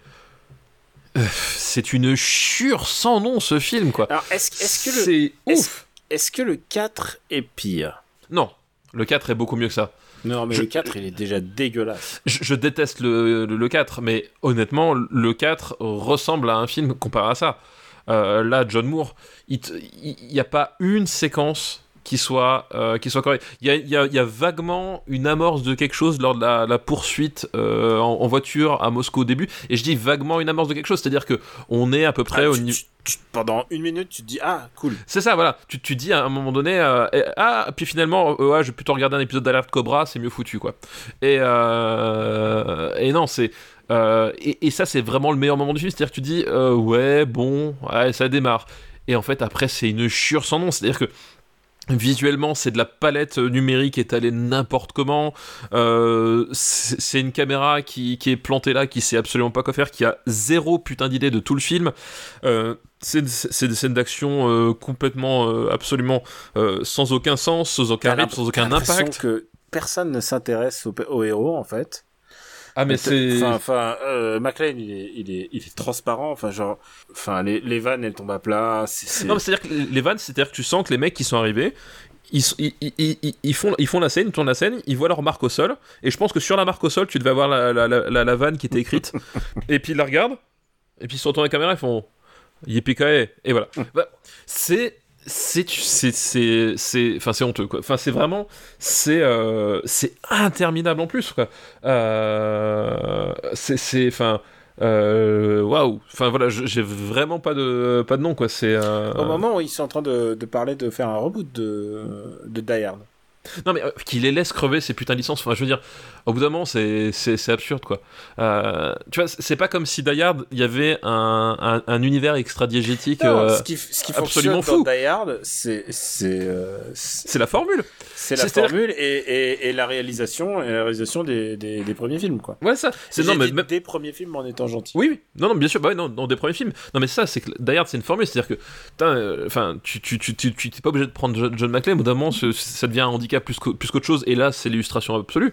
Tu fais juste ben, le, le, le type au mauvais endroit, au mauvais, au mauvais moment, et, et voilà, t'as un Die Hard. C'est ça, c'est une, c'est une formule, au bout d'un moment t'as pas besoin de... Euh, tu sais, c'est, bah, c'est exactement la même chose que vingt-quatre heures chrono, où au, au bout d'un moment les types, ils ont un concept hyper fort, et ils s'entêtent à rester avec Jack Bauer en fait. C'est, au bout d'un moment, c'est... explore le concept autrement, parce que là, là, là on finit par en avoir plus rien à faire, et vous, vous n'avez plus d'idée. Donc, euh, et ouais, c'est une, c'est une chure euh, absolue. Enfin, c'est vraiment super chiant, c'est vraiment super laid. Euh, c'est un très, très, très, très, très, très mauvais film d'action. Alors, je sais pas si c'est le but qu'il n'y ait pas d'alchimie entre les deux, mais alors... Oui, c'est, c'est mais... genre, ils découvrent qu'ils sont de la même famille, hein, c'est vraiment ça. Ah non, mais, non, mais complètement, mais t'as, t'as même l'impression qu'il y a certaines scènes, ils, ils, ils étaient pas dans la même pièce pour les jouer, c'était pas possible. Ils, ils sont. Waouh! Wow. C'est. Voilà. C'est vraiment pas bon. Donc. Euh... Donc voilà. Euh, non, c'est, c'est, c'est vraiment atroce. C'est, c'est vraiment atroce. Moi, je me souviens juste d'un truc, c'est qu'il y avait une très jolie fille dans le trailer. Euh, tu sais, parce que ça se passe avec en la Russie. Moto. Ouais. Oui. Et genre, genre, genre combi moto, et genre tu sentais que c'était la pin-up, et je me suis dit ah, ah, je sens, je sens pas. Je, je pense qu'ils font ça exprès parce qu'il y a rien d'autre dans le film en fait. Ben c'est exactement ça. Ouais. C'est exactement ça. Non mais c'est, c'est vraiment, il y a, il y a même pas justement le, enfin honnêtement. Oh, tu déjà, te souviens je... quand il tombe, quand il tombe dans l'immeuble et qu'il dans l'immeuble. Les... Et, et tu sais quoi, c'est ça qui est con, c'est que Die Hard, c'est quand même une série basée sur un mec qui tombe dans un immeuble, quoi. C'est, oui, c'est ça. Et, et, et comment ils ont réussi à rendre ça nul, nul, parce que c'est ça que j'aime dans Die Hard. Tu vois, dans John Wick, qu'est-ce que j'aime ? C'est des gens qui se prennent des voitures. C'est, c'est ça dans John Wick. John Wick, il y a toujours une collision avec une bagnole. Die Hard, c'est un mec qui tombe dans un immeuble ou dehors d'un immeuble et qui tombe. De... Et là, c'est genre étage par étage au ralenti en image de synthèse. C'est ça, c'est ah là là. C'est euh, c'est-à-dire que si vous le voyez aujourd'hui, vous, vous ne dites pas le film a mal vieilli, il était dégueulasse quand il est sorti. C'est ça ça ça, ça n'a... Mais mais ceci ceci étant, je déteste Die Hard quatre, je sais pas si j'avais à classer les deux. Die Hard quatre, c'est celui avec Kevin Smith quoi. Alors c'est c'est celui avec Kevin, mais on en reparlera, mais il a il a enfin, il a beaucoup plus de choses à faire valoir que ça. Ça c'est enfin, honnêtement c'est je sais pas vraiment le quatrième il était horrible quoi. Moi moi, c'était moi je celui avec... c'était celui avec Justin Long. Oui Justin Long c'est ça ouais. Euh... Moi moi je te le dis ça va en dessous de Rambo, Rambo Last Blood. Hein. C'est euh... au, au, au, au moins tu tu peux esquisser des sourires avec, avec les effets gore de Rambo Last Blood. Là il y a Là, il n'y a même pas ce, justement, il n'y a même pas à un moment donné ce côté dégénéré que tu peux avoir dans. Alors, écoute, Rambo... j'ai vu Rambo Last Blood, c'est encore trop. T'es, tu es en train de dire que. T'es en train de dire que. St- le Stallone battrait Bruce Willis sur ce duel-là. Ah, ben complètement. Non, mais c'est. Il y a, pour moi, il n'y a même pas photo, quoi. C'est. C'est, c'est, c'est vraiment une chure, de... une chure absolue, quoi. Alors, où est-ce qu'on va le classer alors ? Je préfère Pixel. Je préfère Les Visiteurs de la Révolution. Moi, je, je crois que je préfère Taxi. Je préfère Taxi cinq. Et par contre, je crois que Si j'étais un homme va rester là. Mais et tu sais quoi, c'est cocorico parce que ça veut dire que l'avant-dernier film n'est plus français. Et ça, c'est exact. Ça, c'est rarissime dans nos listes. Et, et, et ça, effectivement, c'est très très rare. Ça s'appelle Die Hard, Belle journée pour mourir. Euh, quelque chose comme ça, ouais, je crois. Ah, t'en as plus rien à foutre toi non plus. Ah non non mais ah non mais là c'est c'est. c'est... Et c'est même pas, et c'est même pas un des pires films de cette décennie. Hein. Non mais c'est, c'est vraiment le, le blockbuster euh, sans âme, sans idée, sans rien quoi. Mais pff, c'est vraiment juste du pognon jeté par la fenêtre quoi. C'est. Euh... Ah. Alors, est-ce que je peux dire un truc positif ? Non. Il y a, il y a quelques Russes qui sont vraiment joués par des Russes, mais le méchant est allemand. Le méchant c'est Daniel Koch. Euh, pardon, Séba- Sébastien Cor. Sébastien Cor. Sébastien Cor, s'il te plaît. Cor. Ouais, qui est un, qui est un bon acteur. Hein. Ah, je... Il fait ce qu'il peut. Ils ont, ils ont dû le payer vraiment très cher pour ça. Bah, j'espère et, pour euh, lui en tout cas. Tu sais quel est le point commun de ces trois films qu'on a vus ? C'est ah bah parce que c'est, ah, c'est ah, pas, pas Benjamin François. C'est que euh, ils ont tous été profitables, mais genre bien profitables. Euh, ah bah ouais. ouais. Euh, de, euh, Spider-Man est très profitable. Et moi, il y a un truc qui me fascine, c'est justement ce cas-là. C'est, euh, c'est les cas où les films sont profitables et tu dis ah bah ils vont enchaîner sur une suite et ils font ah, je crois que on laisse tomber. Et c'est j'appelle ça le syndrome Superman Returns. Superman Returns a cartonné de ouf et genre ils ont fait laisse tomber, c'est, c'est, c'est, c'est pas bien. C'est pas bien. Bah, moi, moi, ça, moi ça me fait penser à un type qui a braqué une banque et qui a compris que c'était son, vraiment son dernier coup et qui raccroche les gants, tu vois. Ouais. Euh, j'ai envie de rajouter quelques listes, su, euh, quelques films sur la liste de euh, de devoirs de vacances. Ok. Bon, en euh, tout cas, on remercie Benji pour sa liste. Ah, d'habitude c'est moi qui dis on remercie Benji. Et moi c'est moi qui dis euh, on remercie. Et toi tu dis euh, ouais, tu, re, tu rebondis dessus. Et là exact. C'est toi qui le dis d'abord. Exactement. Ouais, exactement. Tu vois, on, au bout de cent vingt épisodes, euh, cent vingt et un même, je, je me suis dit on peut improviser un truc. Tu vois. T'as prov... là, on sort des clous là. Alors c'est une liste qui nous est envoyée par Tanguy. Merci Tanguy pour ta liste. Et c'est notre fille. C'est une liste qui est faite pour te faire plaisir. Voici une liste de ma liste qui fera sans doute très plaisir à papa. Oh là. J'ai peur d'une liste de comédie française. C'est que des choses pour te faire plaisir. Oui, c'est une liste qui s'appelle... Oh putain. Attends, j'ai pas dit le titre. Attends, j'ai pas dit le titre. C'est une liste qui s'appelle Kevin Adams Pointation. Ah non, putain, je vous déteste. Mais vraiment, hein. c'est, c'est, pas une, c'est pas une expression ou, euh, ou un, une parole sur le, sur le moment. Non, je, vraiment, je vous déteste. Alors, alors je sais pas. Et toi, sont... je te déteste plus que les autres, sans doute. Je sais vois. Pas quels sont les films que t'as vus dans cette liste, mais je tiens à dire que il y en a un qui est pas mal. Non, non, non, commence pas comme ça. Dis, dis les titres, dis les titres. Tu, tu vas m'énerver. Voilà, c'est, dis les titres, c'est. Bourreau, fais ton office. Dis, t'as dit merci Tanguy pour ta liste ou pas encore ? Non, j'ai pas encore dit merci Tanguy pour ta liste. Dis-le, dis-le, dis-le. Maintenant, merci maintenant. Tanguy pour ta liste. Voilà, comme ça, je suis pas, parce que je suis pas sûr de le dire après. Le premier but de cette liste, c'est Fiston. Avec Kevin Adams, donc, et Franck Dubosc. Et Franck Dubosc, ouais, je sais, j'ai pas vu. Tu l'as pas vu ? Ah, non. C'est dommage parce que c'est un. Attends, je regarde sur Just Watch, où est-ce que tu peux la voir ? Parce que peut-être avec un peu de chance, c'est sur Amazon, ou je sais pas quoi. J'ai bien avec un peu de chance. Ah bah, c'est pour. Mais sinon, tu sais, l'avantage de ces films-là, c'est qu'ils sont. Ah, mais non, t'as pas la télé ? Non, j'ai pas la télé, non. Ah, c'est con ça, parce que parfois je. Euh, ah, j'ai une bonne nouvelle, il est sur Filmo, il est sur Orange, c'est bon, c'est bon, tu peux le voir. C'est bon. Ouf. Et alors, je tiens à te dire, Fiston, c'est presque pas mal. C'est pas le verbe, hein, c'est le, c'est le, c'est le nom commun. Euh... Non. Non c'est, con. C'est juste pour être sûr du film. C'est juste pour être sûr de la thématique du film. Et alors, et attention, tu sais quoi, je, je, j'emploie, mais tu sais que parfois j'ai, j'ai des, j'ai des hot takes. Fiston, c'est. Pourquoi tu rigoles ? Non, mais... j'ai, j'ai pas encore non, mais... non mais c'est, c'est une autre tech qui implique Franck Dubosc. Alors tu vas me sortir un truc genre euh, c'est le Citizen Kane de Franck Dubosc ou un truc comme ça, je sais pas. Pas le voir, pas le voir. Putain, j'en étais sûr. Fiston, c'est le Grand Torino de Franck Dubosc. Oh là là. Il y a un peu de Karate ouais. Kid aussi, tu verras, parce qu'il y a une relation euh, élève et tout ça. Et d'accord. Honnêtement, je pense que c'est un des films où Franck Dubosc joue le plus. D'accord. Donc okay. Tu l'as pas vu, je le rajoute ah, à la liste des devoirs de vacances. Oh non, je le rajoute oh, à la liste des devoirs de vacances. Oh, oh putain, t'es dégueulasse. Fiston. Et je mets une croix parce que je l'ai déjà vu, moi. Je crois que Benji l'a vu, il l'a pas aimé. Pourquoi je suis surpris ? Ah non, mais attends, mais parfois Benji aime les, les films. Que... Alors, le deuxième film de cette liste, applique aussi Kev Adams, c'est un film qui te, re... qui te ressemble, qui parle de toi, c'est Les Profs. Je l'ai pas vu non plus. Tu l'as pas vu ? Est-ce que non. Tu sais de quoi ça parle ? De profs, j'imagine. Ouais, mais tu sais, tu, tu connais euh, ou pas les profs ?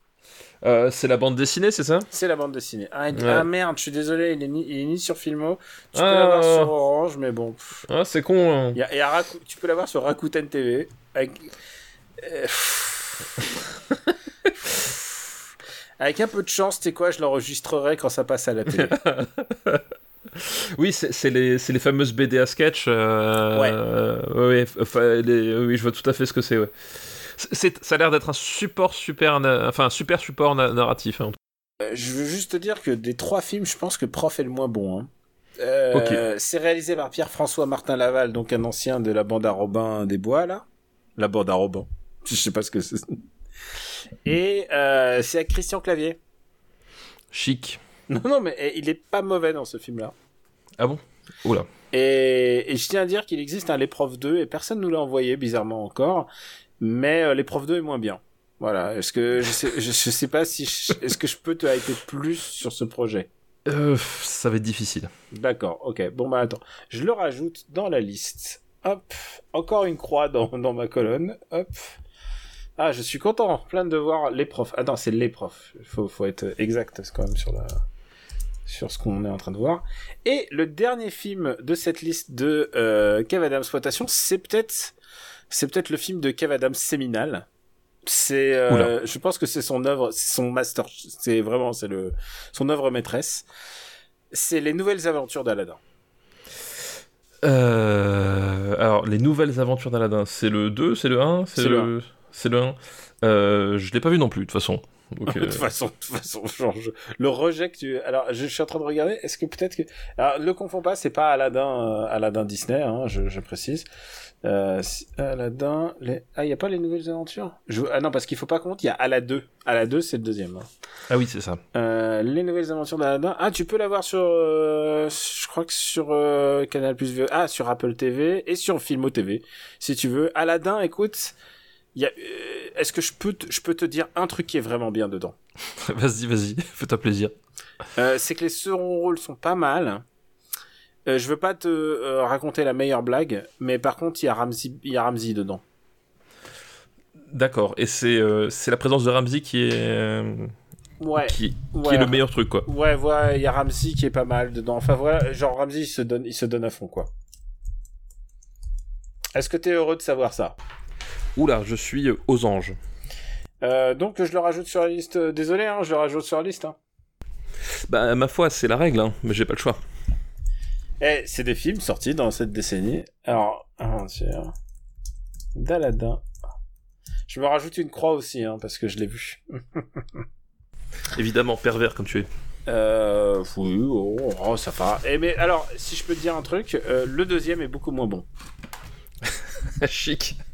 Je suis heureux de l'apprendre. Parce euh... que... Ah, attends, j'avais oublié de te dire, j'ai dit Ramzy, mais en fait, le rôle principal. Le... C'est pas Ramzy, c'est le... Eric Judor, en fait, le principal. Ah oui, d'accord. Ils sont ah, tous... oui. Et, et, euh, il, est... il, il joue les deux génies, c'est ça euh, Bah non, ça c'est dans le deux, ah, où ils sont tous les deux génies, mais par contre, Eric Judor, il joue le génie. Le génie, d'accord. Et, euh, et, c'est... et il est vraiment très très bon dedans. Eric Judor, euh, il...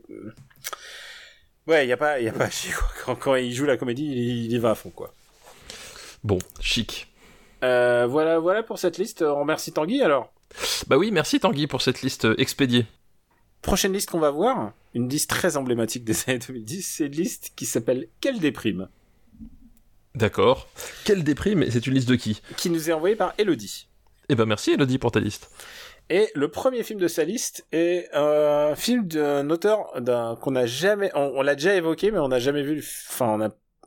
Je l'ai déjà vu en rattrapage, donc euh, peut-être qu'un jour on va, on va pouvoir en parler, mais euh, le premier film de sa liste, c'est Mommy. Est-ce que tu as vu Mommy? Oui, donc de Xavier, Xavier Dolan. Dolan. Ouais. Tout à fait. Oui, j'ai vu Mommy. Ah, cool. Bah, bah écoute, ça fait, euh, ça fait deux films dans cette liste qu'on va pouvoir voir. Et euh, Mommy, donc, c'est euh, pourquoi, pourquoi on l'avait déjà évoqué. C'était quoi l'autre, l'autre euh... C'est euh, euh, Comment j'ai tué ma mère, je crois. Ou... C'était, c'était soit si... ça, c'était la fin du monde ou je sais plus quoi. Non, je crois, je crois, je crois, je crois que j'ai tué la mère. Ouais, enfin, je... oui, oui. Ah mais oui, oui, c'est vrai, c'est ça. Ok, excuse-moi parce que je les confonds un petit peu tous en fait. Pas parce que je suis pas, je suis pas amateur, mais parce qu'ils finalement se fist... ils commencent, finissent par un peu tous se ressembler quoi. Il y a, il y a un peu, il y a un peu une thématique un peu récurrente autour du, du personnage de la mère, on va dire. Voilà, de la mère qui euh, empoisonne, on va dire, son, son enfant. Euh, littér- oui, oui, je pense que littéralement, euh, ce que Xavier Dolan nous fait au fur et à mesure, enfin, je veux pas extrapoler et, et faire le télépathe, quoi, mais globalement, il, euh, il, f- il fait sa psychanalyse en, au cinéma. Ah bah oui, non, mais il y a, oui, il y a clairement de ça, effectivement, oui. Et euh, Mommy, c'est peut-être son film le plus connu ? C'est, je pense, son film le, le mmh. plus connu. En tout cas, c'est, c'est, c'est celui qui, a, qui l'a fait connaître auprès du, du, euh, du grand public. Voilà. Euh... Bah, il, a, il a eu un prix du jury. Euh, il a eu le prix du jury pour ce film-là. Voilà, tout à fait. Mmh. Et euh, alors, comment on pourrait décrire l'histoire ? euh, C'est euh, toujours une histoire de maman seule qui élève son fils. Voilà, avec Anne Dorval qui joue donc la mère. Qui joue toujours la mère dans tous les films. Effectivement. Et, euh, oui, on, la dernière fois on en avait parlé, mais en fait, euh, c'est du Xavier Dolan corps en fait. Ah bah complètement, oui, oui. Ils essayent, ils essayent, enfin ils luttent contre la pauvreté. Et, euh, et là, il y a une voisine qui vient les aider, je crois, c'est ça. C'est ça, voilà. Mm. Et, euh, et donc là, le, le, le truc, c'est que la, c'est que la mère euh, s'était pas occupée de son gamin, puis là, du coup, euh, elle est obligée de s'en... Enfin, elle récupère le, le, le gosse alors qu'elle l'avait pas prévu. Enfin, voilà, c'est une femme euh, assez libre, assez indépendante, euh, qui, a, qui a un peu fui aussi ses, euh, euh, ses obligations de, de mère et qui se retrouve à gérer ce, ce môme qui, euh, pour ne rien gâcher... Euh, est un môme euh, euh, bah, avec un comportement assez, euh, assez impulsif, assez violent. Euh, ouais, c'est, euh, un, voilà. c'est un c'est un sale type. C'est un, c'est un, c'est un, en tout cas, c'est un gamin à problème. C'est-à-dire voilà. que tu, tu, tu, tu le, et le, le, comment dire, le, c'est, c'est peut-être le, le, le meilleur angle, mais en tout cas, le, le, le film, euh, tu sais jamais exactement si euh, c'est de l'ordre du pathologique ou si c'est de l'ordre euh, de la personnalité ou quoi que ce soit. Enfin, il y a quand même un, un conflit intérieur chez ce, euh, chez ce gamin qui s'exprime par la violence, quoi. Et euh... Bah, on va pas comparer par rapport à l'autre. Je crois qu'on a. Je, je suis pas sûr qu'on l'ait classé l'autre, euh, le précédent Dolan, mais on va on va classer celui-là. Est-ce que tu l'aimes bien celui-là ? euh, Oui, c'est un film que j'aime bien. C'est un film qui est. Né... Euh, je, je, tu sais que je le préfère à l'autre, hein, en tout cas. Oui, euh, moi aussi. Ouais, ouais moi aussi. Et, euh, et alors, pourquoi je peux pas te dire hein, c'est parce que parfois c'est juste. Euh... c'est c'est juste un peu un rapport très étrange des films de Dolan, quoi. C'est comme euh... tu vois quand je vois les. Ça me fait beaucoup penser en France à. Comment elle s'appelle déjà ? Elle, ah. euh, My Wen. Ça rappelle un ouais. peu les films de My Wen qui essayent d'être un peu viscéraux et c'est genre soit ça passe, soit ça casse, quoi. C'est soit tu t'impliques un peu dans l'histoire, euh, soit soit tu restes aux portes. Et celui-là, je je, je suis plus resté, euh, je me suis plus impliqué, quoi. Oui, et euh, parce que euh, non mais c'est, c'est vrai que c'est un film assez réussi. En plus, et, et dans mon dans mon souvenir, c'est que le, l'histoire avec la la voisine. Euh, c'est que la voisine va un peu euh, se, se rajouter à ce, à ce, à ce couple euh, mère-fils et va, euh, et va en fait essayer de canaliser justement les, les problèmes du, du, du gamin parce que elle, c'est une, je crois que c'est une ancienne enseignante en, en vacation parce qu'elle a, elle a déprimé, enfin elle, elle a aussi eu un trauma particulier. Dans mon souvenir, je crois qu'elle bégayait en plus, hein, je crois que c'est ça le, le truc. Euh... Et, euh, et du coup, ils vont, elle va être là pour essayer un peu de, de, de les aider tous les deux et de l'apprivoiser. Et puis du coup, ils vont, ils vont former un espèce de, de, de, de trio un peu, voilà, euh, cherchant à trouver son, chacun leur équilibre dans cette relation, quoi.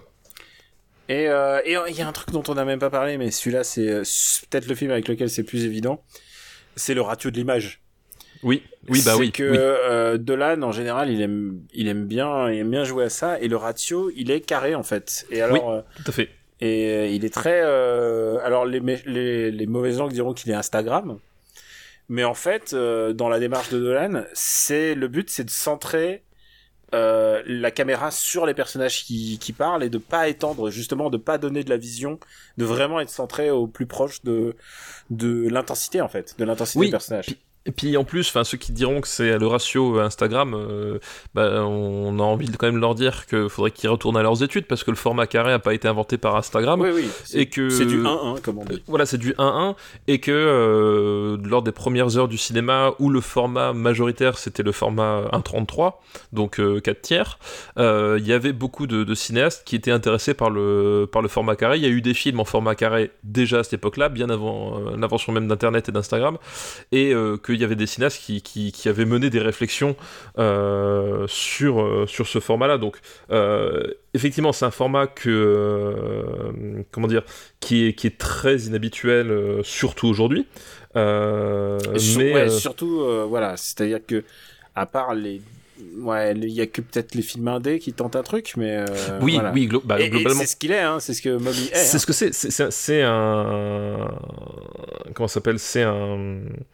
Euh, c'est, c'est effectivement un film indé- indépendant. Et d'ailleurs, le, euh, pour en revenir à, à, au, à ces histoires de format, le format Cinémascope, euh, pourquoi est-ce que ça a été inventé ? C'est tout simplement c'est qu'à un moment donné, euh, quand Hollywood s'est retrouvé confronté à l'avènement de la télévision euh, au détour des années cinquante, ils se sont posé la question, quelle est la plus-value qu'on peut apporter ?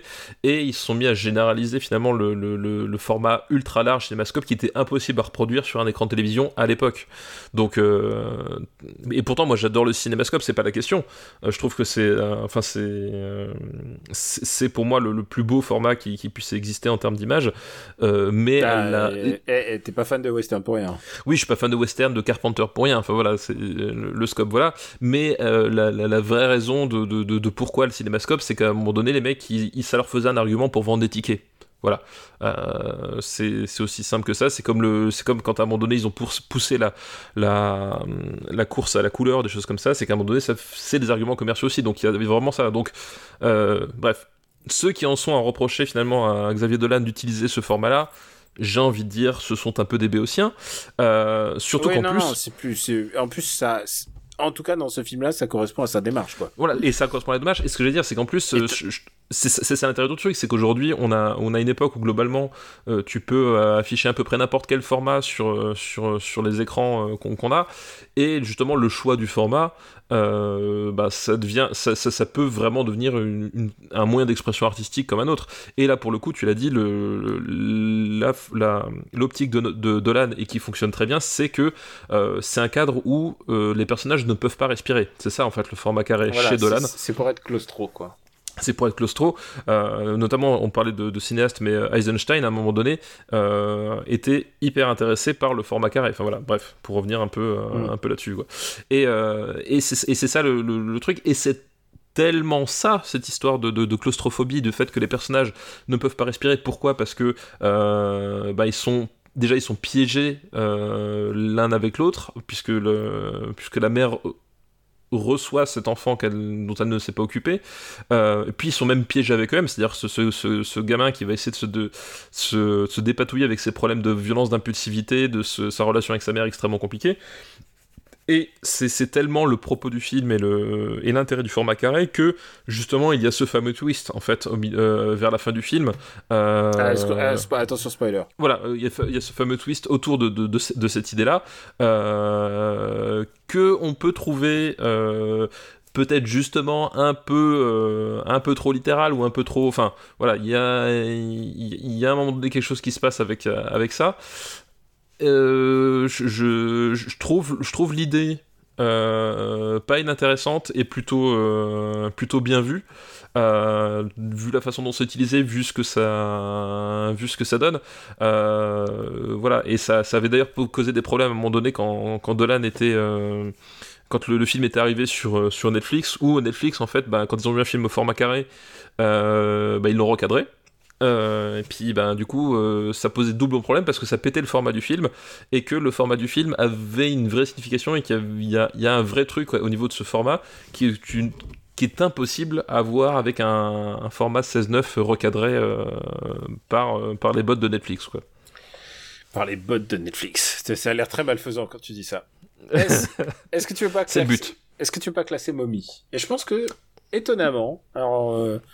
Super Ciné Battle, le podcast de tous les cinémas. Je pense que ça va aller au-dessus de Amazing Spider-Man deux, c'est sûr et certain. C'est sûr et certain, effectivement. Je pense que pour l'instant, parce que je ne sais pas ce que nous réserve la fin de cette liste, c'est le, c'est euh, le film le mieux classé d'aujourd'hui. Alors, moi, je sais ce qui se passe après. euh, ça va au-dessus de Kong Skull Island, ça va au-dessus, oh, oui, de Bohemian, oui, oui, Rhapsody. Euh, bah, tu vois, moi, je vois, euh, je vois, euh, je vois même beaucoup plus haut que ça, en fait. Je vois Ant-Man, pour moi, ça va au-dessus d'Ant-Man. Euh... Je mettrais pas au-dessus de The Square. Ah, The Square, euh, qui parle de carré. Qui parle de carré, effectivement. Un autre film canois. Un autre film canois, un autre film d'auteur. Euh... Ouais, mais pour moi, ça va pas au-dessus de Réponse, quoi. C'est sûr et certain. Donc, The ah non, Square, ça va pas au-dessus. Ouais. Ah oui, alors, oui, non. Ouais. The Square, je préfère revoir The Square s'il faut, s'il faut choisir, quoi. Euh, écoute, pour moi, on peut le mettre en dessous, ça me dérange pas. Ça te va ? Ça, ça me paraît être une bonne. De toute façon, comme, comme dit, effectivement, ça n'a pas au-dessus de Réponse. Donc, euh, ah, finalement, voilà, que ce soit au-dessus ou en dessous de The Square, ouais, moi, c'est. Euh... C'est. Euh... Ah, c'est dommage, je vois Happiness Therapy que j'adore et qui, qui descend un petit peu plus. Mais bon. Ah, il y, y, y a parfois comme ça des, yeah. des mouvements dans je le regarde, marbre. Je regarde, si elle veut se lève, Lobster, tout ça. Et euh, bah, il nous reste encore deux, deux films de cette liste. Il y en a un que j'ai pas vu donc, et que je vais rajouter de, de ce pas. C'est Oslo trente et un août. Est-ce que tu l'as vu ? Non, mais je pense qu'il n'y a pas Kevin Adams dedans, tu vois. C'est ça la différence, non. Quand toi tu rajoutes des, des films à la, à, au devoir de vacances qui sont pour toi, tu vois. Euh, bah oui, oui, mais voilà, voilà. Mais, mes films que je rajoute au devoir de vacances sont, sont meilleurs que les tiens. Voilà, il faut. faut voilà, ce que... tu, l'as, tu l'as pas vu non plus. Allez, Oslo non, trente et un août. Et le dernier film de cette liste, on en parle de temps en temps, il est temps de mettre fin à cette blague. Euh, je te rappelle que le titre de la liste, c'est quand même Quelle déprime. Ce film, c'est Mélancolia. Ah. Ah, alors c'est là où je pense qu'on va perdre un petit peu d'auditeurs euh, sur Mélancolia. Euh... Oh, bah pourquoi ? Parce que c'est un film populaire ? Non, mais c'est un film qui a une certaine aura auprès de auprès des gens qui l'ont qui l'ont vu, j'ai la sensation. Euh, ouais, alors faut le dire, faut le dire tout net, je je je n'aime pas Mélancolia et toi non plus. Voilà, je... le... déjà en fait le gros point qui me qui me gêne avec Mélancolia dès le début, c'est que c'est un film Mélancolia qui va te parler donc de mélancolie, mélancolie avec des personnages mélancoliques, mélancoliques euh, qui euh, vont euh, être frappés par une planète qui s'appelle Mélancolia. Voilà. Et quand t'es à ce degré de littéralité, euh, c'est... alors c'est... J'ai... C'est, pas... J'ai... c'est pas une insulte pour ceux qui trouvent qui aiment bien ce film. Je comprends que tu puisses aimer l'ambiance et tout ça. Mais, mais, mais c'est, c'est une telle frontalité que c'est un peu teubé. C'est, c'est, complètement, c'est même pas un peu, c'est complètement teubé. C'est-à-dire qu'en fait, il y a, y a une sorte d'argument euh, pseudo-science-fiction, puisque le, d'ailleurs le film s'ouvre sur, sur des plans dans l'espace avec la, avec la planète et tout. Donc il y a, y, a, y a cette espèce de, de, de, d'argumentaire, on va dire pseudo-science-fiction, et le type il appelle sa planète Mélancolia. Enfin, genre. Ah, au cas où tu loupes la métaphore, je te mets un gros panneau lumineux. Et, et, et c'est ça en plus que j'ai du mal à comprendre. C'est-à-dire que euh, ce film est, est, est apprécié par, par une catégorie de cinéphiles qui, justement, euh, vont te prêcher la, la subtilité à tout crin. Alors que là, c'est, c'est les gros sabots, mais puissance dix mille, quoi. C'est, c'est, c'est complètement teubé. En plus, c'est, c'est justement pour moi un, un, un vrai truc qui me dérange, c'est que euh, précisément la science-fiction et la force de la science-fiction en théorie, euh, c'est de parler de choses sans que les gens s'en rendent compte. Euh, voilà, quand, euh, quand, on, va, on, on, quand on parlait de, de n'importe quel film de science-fiction, euh, que ce soit Rollerball ou, euh, ou Blade Runner ou quoi que ce soit, c'est un monde des films qui vont te parler de certaines choses qui sont en fait euh, tout à fait euh, contemporaines et tout à fait euh, communes à tout le monde, euh, mais qui vont le faire sur un prisme où finalement euh, les gens vont se dire ah ouais, c'est juste des mecs avec des casques bizarres, euh, c'est rigolo quoi. Là c'est l'inverse, c'est l'inverse là, c'est-à-dire que le mec il met un gros panneau attention, la, la, la planète qui va détruire la Terre, ça va rendre les gens mélancoliques, c'est une métaphore de la mélancolie des personnages. Ah donc vous, allez, vous allez être triste. Au secours, au secours, quoi. Enfin, je veux dire, c'est ça ton postulat de base, quoi. Et tu vas me faire euh, deux, heures, deux heures dessus, vraiment ? euh, Eh ben oui. C'est, ouais, c'est, c'est... Je sais pas si ça dure deux heures. Alors, full disclosure, je l'ai vu dans une super salle de ciné que j'adore. Mais par contre, je me suis endormi, je me suis endormi pendant le film, quoi. Je trouvais ça chiant. C'est vraiment, c'est vraiment genre, heureusement, euh, je ne dormais pas quand euh, j'ai vu notre, euh, notre héros Jack Bauer, puisque Jack Bauer est dans le film. Euh, Jack Bauer, euh, c'est très compliqué de le voir dans un film où il tue pas de gens, sauf une personne. Oui, sauf une personne. Sauf une personne, voilà. Et euh, moi, je vais pas spoiler, mais bon, il, c'est, voilà. Non, mais c'est, c'est, en fait, c'est, c'est tout le problème. Et c'est que euh, derrière, en fait, il y a des, il y a des, il y a des vraies idées visuelles. Il y, y a des, il y a des, il euh, y a des trucs qui sont. C'est un film d'ambiance, quoi.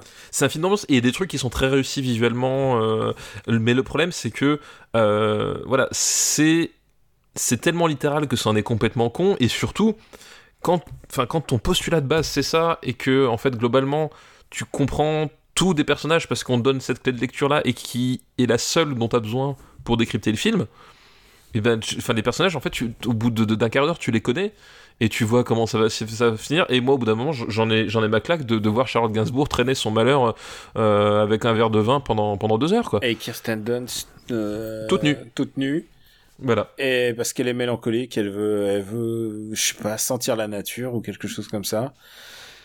Ah, c'est moi c'est, c'est genre si tu me disais il faut revoir Mélancolia maintenant, Euh, pff, je, je, je regarde combien il me reste de batterie sur ma Switch, quoi. C'est... Non, non, mais vraiment, ça, genre, je trouve ça, je trouve ça chiant à crever, quoi. Oui, non, mais je suis, non, je, je suis d'accord. Voilà, c'est, c'est euh, littéralement je... à crever. Hein, c'est ça. Le, c'est le... Oui, bah, bah, c'est peut-être, c'est peut-être là en fait. C'est, c'est tellement, c'est tellement profond que que euh, justement on s'est fait prendre au piège. Non, mais oui, c'est, je, je suis du même avis. C'est qu'au bout d'un moment, il y a, il y a vraiment une un truc qui fonctionne pas dans le dans dans dans dans dans, dans cette histoire-là. Vous allez voir, vous allez voir, Charlotte Gainsbourg dans ce film, elle est très mélancolique, elle est très triste. Elle est très très triste, voilà, exactement. Ouais, il pleure tout le temps, enfin, c'est... Il y a quelques morts, mais bon, c'est pas... C'est... Voilà, c'est... C'est chiant. Ouais, non, je suis, je suis d'accord, c'est un film où j'ai, j'ai vraiment beaucoup de mal à, à rentrer dedans, alors qu'il y a, voilà, il y a, il y a des qualités, euh, il y a des qualités visuelles et des choses comme ça. Puis même... même dans les dans les imageries qui sont, il euh, y, y a des trucs aussi, c'est pareil, c'est que euh, à un moment donné quand ils stylisent, enfin genre les balades en cheval et tout, euh, j'ai ouais, l'impression c'est de des leur... couleurs, c'est des couleurs bizarres, c'est enfin euh, je comprends ouais, qu'il y a mais... une volonté d'artiste quoi, mais ouais ouais euh... c'est ça, mais pff, en fait il y a des il y, y, y a des scènes qui sont tellement stylisées qu'elles ont, deviennent grotesques, enfin il y a vraiment un truc euh, un truc qui, qui qui fonctionne pas, puis puis tout l'espèce de faux de faux suspense sur euh, ah euh, la planète finalement peut-être qu'elle va, elle va nous passer à côté, alors que tu vois il y a vraiment c'est qu'est-ce que tu t'es euh... qu'est-ce que tu t'es qu'est-ce que tu t'es emmerdé à faire un film comme ça quoi. Ouais, un truc, et puis, et puis c'était... Euh, tu as parlé de la frontalité du truc, mais mais même l'esthétique elle est tellement genre c'est kitsch quoi, c'est vraiment très très oui, kitsch. Oui, ça, il y, y, y, y, y a des scènes en fait, c'est, ça a tellement cette volonté de, de, d'artiste de faire un tableau vivant, machin, il y, y, y a des scènes qui, qui, de, qui en deviennent grotesques en fait, grotesques de prétention. Euh, et, euh, et c'est vraiment le... C'est vraiment en fait un, un film tellement surconscient de, de, de, de lui-même et de, de son statut et de ah, attends je vais aller à Cannes et euh, et enfin vraiment c'est, c'est ce film qui qui qui crée, enfin c'est c'est c'est pour le coup euh, c'est, c'est un blockbuster de festival en fait, enfin vraiment c'est euh, c'est oui, conçu c'est pour un, c'est pas un vrai film catastrophe non plus si... non mais c'est pas un vrai non mais c'est, quand je dis blockbuster festival c'est fait avec un, avec tout le cahier des charges qu'on attend, avec toute la prétention qu'on attend, euh, honnêtement pour moi c'est c'est c'est c'est c'est c'est, c'est, c'est, c'est pas ce que j'appelle un bon film d'auteur tu vois. C'est, euh, c'est, c'est, c'est juste un type, il, il sait qu'il, va, qu'il a son, son ticket pour Cannes, il sait qu'il va faire du machin, il sait que des mecs vont lui tirer les pompes parce que... Euh, Et c'est bon, encore à l'époque où il, il pouvait y aller, quoi. C'est encore l'époque parce qu'il faisait, il faisait, il faisait pas de référence à des nazis euh, explicitement. Et, et encore, oui, dans celui-là... Parce qu'on l'a pas dit, c'est Lars von Trier, hein, du coup, ouais. euh, je sais pas si on l'a dit, mais... Ouais, c'est vrai, est-ce qu'on a prononcé son nom ouais, le... Bah euh, non, mais voilà, du coup...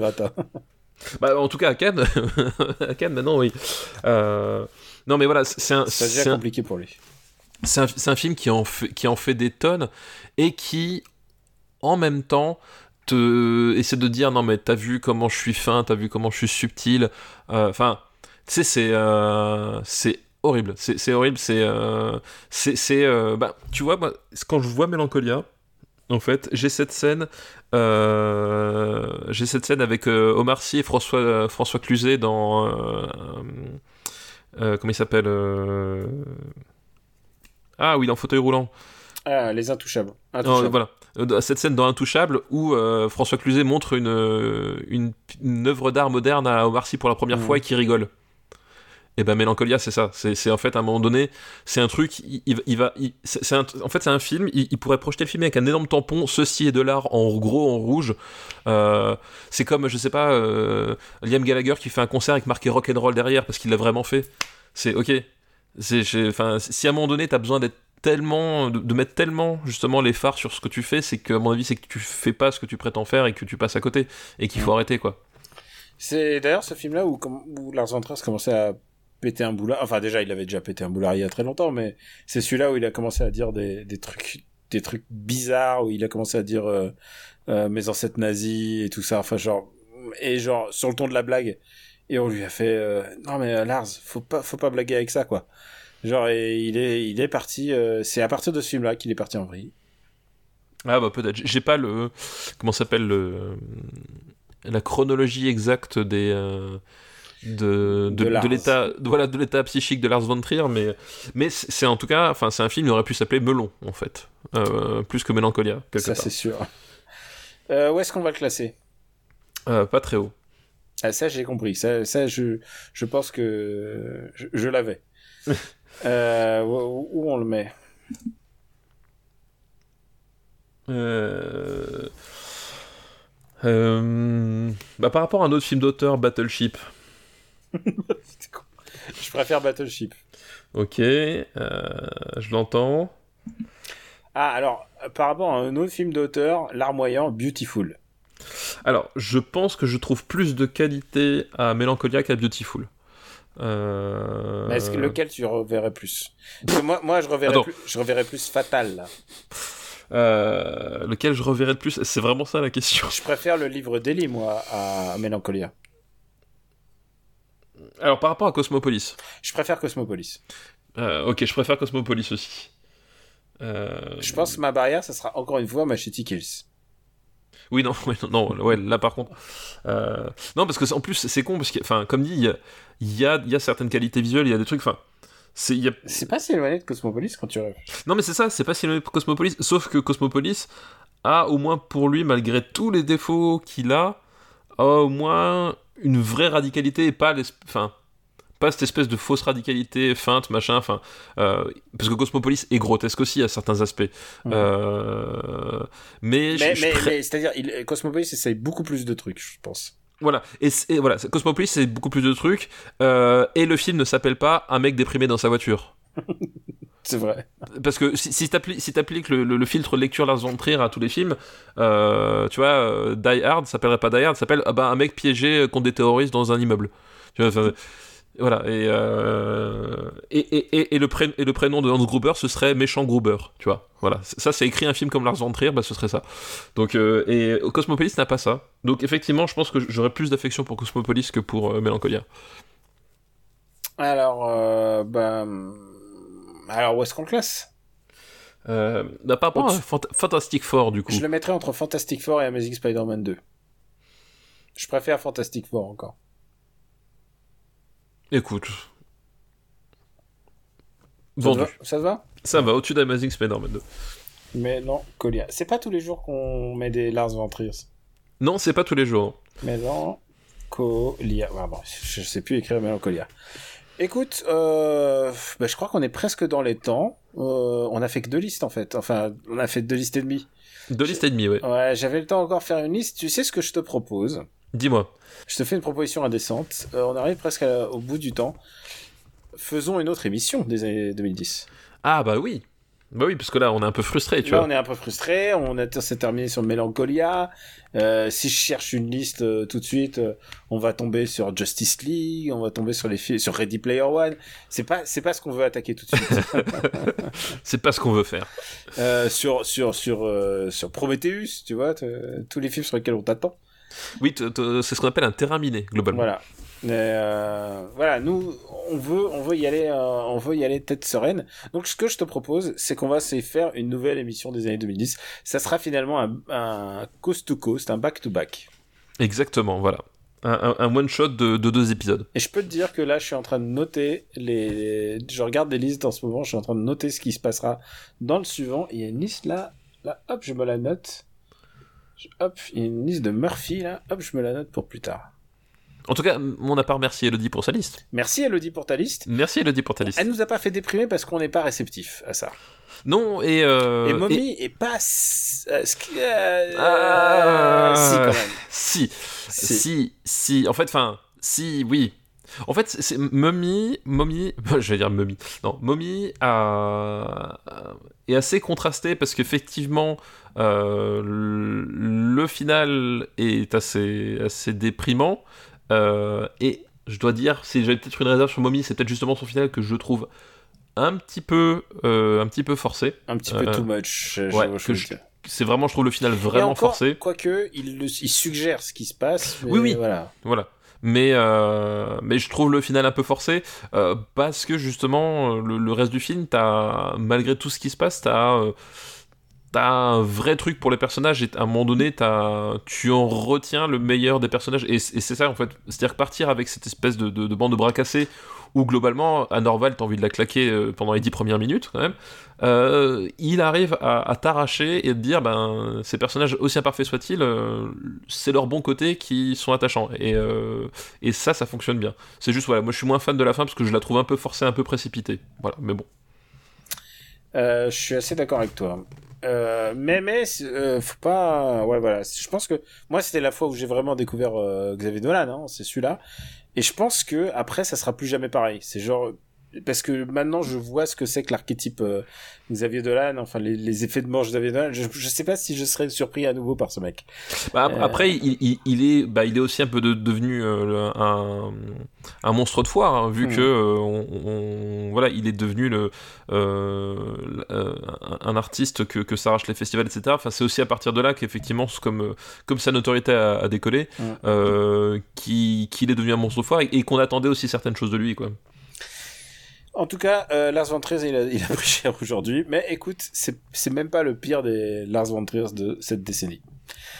Euh, et ben écoute, c'est l'heure de partager une reco. Oui, c'est l'heure de partager une reco, effectivement.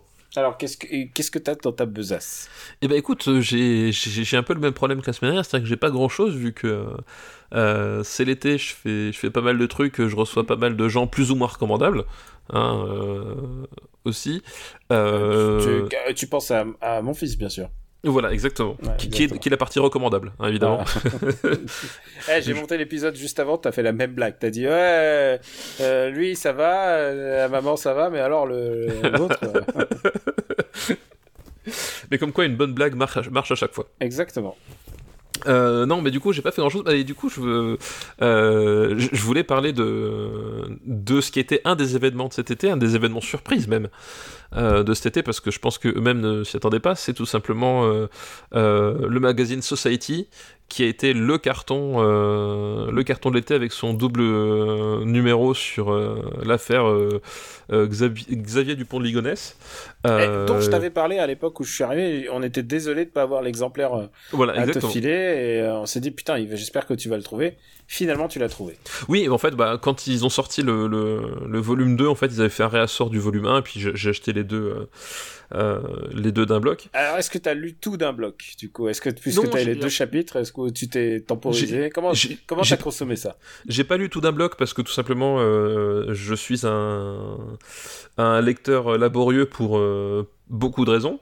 Euh, du coup, j'ai, c'est, c'est, c'est, c'est pas un truc que j'ai l'habitude de faire, dévorer des, euh, des trucs, mais il euh, y, a, y a un côté, effectivement, euh, je, je comprends le succès, c'est-à-dire que à la fois, tu as le t'as le côté euh, absolument fou sur ce qui est des détails de l'enquête, c'est-à-dire que tu, tu, voilà, tu, tu sens bien que les, les, les, les types, ils ont passé quatre ans quand même hein, sur ce dossier, euh, à, à, je crois qu'ils sont trois journalistes en tout, hein, dont... quatre euh, journalistes, ouais. quatre journalistes, voilà. Donc quatre, un, un temps, un temps et j'imagine des autres, tu imagines à la pige... Euh... Oui, oui, voilà. Ça doit être... C'est, c'est, je pense que c'est l'article le moins rentable de leur... J'ai, j'espère que c'est rentable, mais, mais je sais ce que c'est être pigiste, et je sais, que, je sais qu'on n'est jamais... suffisamment payé par rapport au temps qu'on passe aux choses. C'est ça, c'est qu'en fait, y a, voilà, c'est que tu sens qu'ils ont passé énormément de temps euh, pour euh, trouver les sources euh, et les recouper. Et recouper euh, surtout. Ouais. Voilà, c'est, c'est, c'est surtout ça, hein, parce que euh, des, c'est aussi le paradoxe de, de ces grandes affaires. Euh, voilà, tu, tu, tu peux trouver des sources euh, entre guillemets facilement, mais alors après, est-ce que ce qu'elles ont à dire c'est vraiment intéressant et ce qu'elles ont à dire c'est vraiment exact aussi. Euh, donc, mais tu sens que voilà, ils avaient, ils avaient les sources, ils les ont recoupées. Euh, donc t'as tout ce travail-là qui vraiment se, se ressent. Puis t'as le travail d'écriture derrière aussi. Euh, voilà, la narration, euh, les choix de, d'aller-retour dans la la chronologie, euh, l'articulation, enfin voilà, enfin il y a un véritable cliffhanger à la fin du premier euh, numéro. Euh, voilà, la, la, de- la dernière phrase, et c'est, c'est là où tu vois que il euh, y a aussi un, un vrai plaisir euh, d'écriture et d'écrivain dans, dans, dans, dans, dans et, ce qu'ils ont fait. Et, et la dernière phrase de même du dernier chapitre aussi est assez. Euh... Voilà. Assez frappante. Oui, il y a un vrai goût de l'écriture, quoi. Il y a un vrai goût de l'écriture, euh, voilà, un, un, un vrai goût qui, qui, euh, qui n'est jamais déplacé, c'est-à-dire qu'à chaque fois, on en revient au fait, on en revient à l'exactitude, à la précision. Enfin, euh, voilà, t'as, t'as vraiment... Enfin, euh, pour moi, c'est un, c'est un modèle, effectivement, de, de ce que doit être une, une enquête journalistique au long cours. Voilà, on a dit quatre ans, enfin, c'est le journalisme d'investigation, c'est ça, et, c'est, et ça remet aussi un peu le, une certaine réalité en place, euh, que effectivement, euh, du travail comme ça, euh, ben, c'est long, c'est coûteux, c'est difficile. Euh, je suis content que ça ait cartonné parce que du coup c'est une vraie récompense et pour, ça, euh... ça rattrape cette année surtout.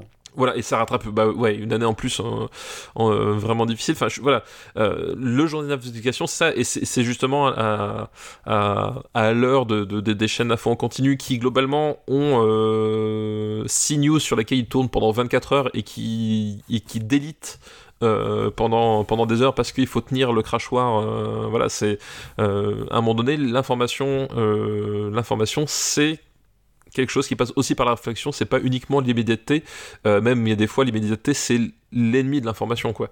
Et ça remet un peu ça en perspective et je suis content que justement ça a été un événement parce que peut-être que ça a permis de, à certains en tout cas de remettre ça en, en perspective et qu'en plus au-delà de, de ce dossier, Society, c'est quand même un, un magazine qui a, qui, qui a de la gueule. Euh, déjà, rien qu'en termes de maquette, euh, y a, y a un, j'aime beaucoup la maquette de, de, ah ouais. de, de, de, de Society. Bah, j'aime bien en fait le, le, le, l'équilibre qu'ils ont trouvé entre un format qui, a priori, à l'air classique et qui en fait a une maquette beaucoup plus euh, beaucoup plus recherchée. Enfin, il y, y a un jeu entre l'épuration et le, et le design en fait que, que je trouve assez intéressant. Euh, le, le, le, les choix de leur euh, de leur couverture, et cetera. Enfin, il y a vraiment une, un truc tu sens que c'est très bien pensé et qui euh, propose régulièrement des, des dossiers, des articles, euh, des variations euh, qui sont qui sont euh, qui sont assez chouettes quoi. Enfin, c'est quand même un magazine de qualité de manière générale et euh, bah, j'espère du coup que ils vont euh, pouvoir avoir de de nouveaux fidèles avec euh, avec ce numéro surprise de l'été quoi. Voilà. Et c'est une année un peu compliquée, très compliquée pour la presse. Euh, ça fait c'est quand même du bien de de lire quelque chose qui est quand même très exigeant quoi. C'est c'est surtout ça qu'on on en retire en plus du plaisir de lecture, en plus du plaisir évidemment du plaisir d'écriture qu'ils ont eu. Euh c'est euh, c'est c'est l'exigence et euh et ça vaut le coup. Alors maintenant, je pense que les les numéros sont quand même faciles à retrouver euh, parce que parce qu'ils ont été beaucoup republiés mais euh, mais bon après le plus difficile c'est le numéro d'après, tu vois. Oui, c'est... bah voilà. C'est, c'est exactement c'est, après c'est c'est sûr enfin je pense que même eux en ont conscience qu'ils qu'ils vendront évidemment pas les les numéros suivants euh, à à des chiffres comme ceux-ci mais voilà, si dans l'eau justement ça a permis de de de De, de, à certaines personnes de découvrir le magazine et du coup de s'abonner et même peut-être au-delà de, de se dire ah bah oui effectivement euh, l'information euh, l'information de qualité ça peut avoir un, un prix et c'est pas forcément celui qu'on croit parce que un numéro de Society honnêtement c'est pas très cher, l'abonnement est pas très très cher euh, voilà c'est ça, ça Ça, ça pourrait être avoir un, un effet positif. J'espère en tout cas qu'ils, qu'ils auront un, un, effet, euh, un effet de redescente qui sera pas trop violent, quoi. Et euh, pour ma part, bah, je recommande aussi euh, Society comme toi. Mais euh, et moi, je, je me suis pas abonné. Moi, je, je préfère l'acheter en kiosque euh, quand le sujet me plaît et surtout euh, pour aider les kiosquiers aussi qui ont une période assez difficile.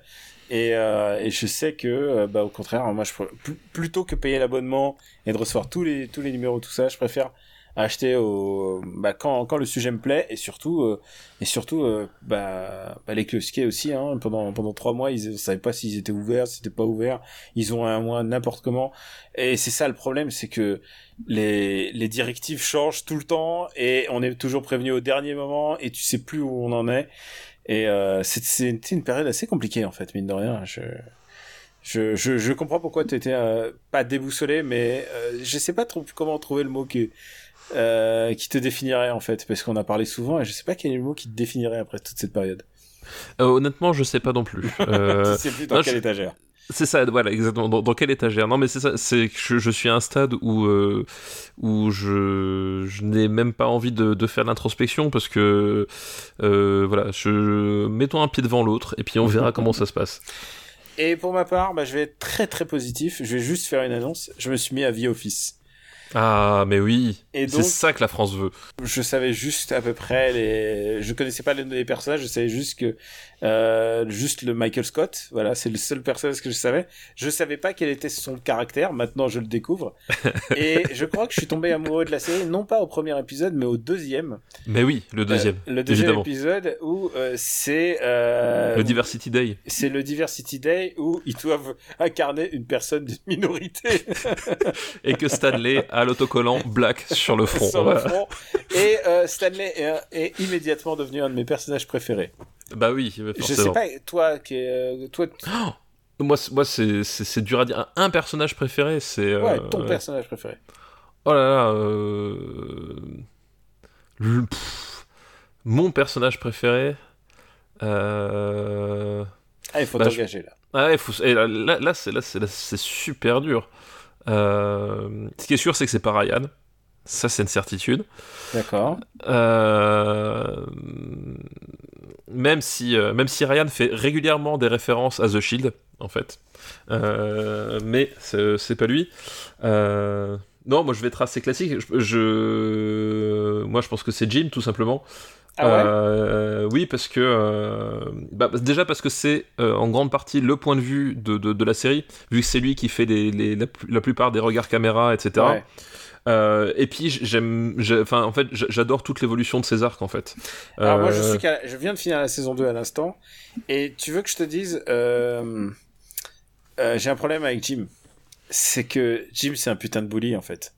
Alors j'ai déjà eu cette discussion avec euh, avec d'autres personnes et oui c'est un c'est un c'est un, c'est un bully mais en même temps Euh, ce, ce, que, ce que je trouve assez euh, intéressant dans ce, dans, dans ce truc-là, c'est que la... il est boulé avec qui ? Avec Dwight, qui est l'incarnation absolue de la violence corporatiste au sein d'une entreprise, en fait. C'est vrai, mais ça reste Et... quand même un bully.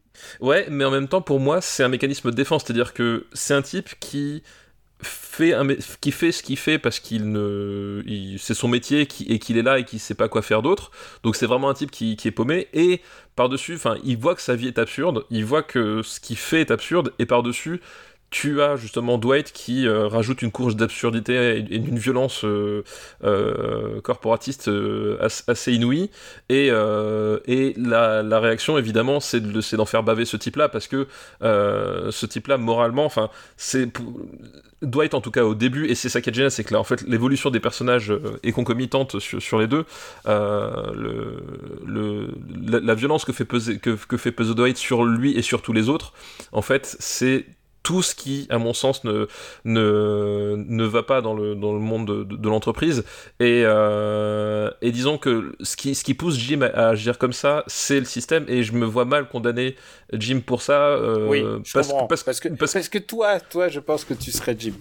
Ah mais complètement, mais, mais moi, je suis, moi je suis passé par là, et, euh, et c'est toujours facile de dire oui, mais alors à ce moment-là, si ça te plaît pas, machin truc, ben euh, j'en ai discuté avec, avec des personnes qui, qui, qui ont fini par reconnaître aussi qu'au bout d'un moment, ils, étaient, ils, avaient, ils avaient traversé ces périodes-là, et qu'ils ont mis parfois cinq dix ans avant de se rendre compte et de se sortir de la torpeur de, du fait que leur métier n'avait aucun sens.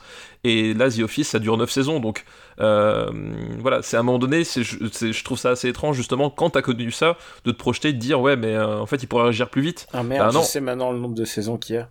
Bah il y en a neuf, ouais. Bah ça, enfin ça, ça c'est pas. Un... Oui c'est, c'est pas un, c'est, c'est pas un, ouais, c'est pas un secret je quoi. Je savais pas.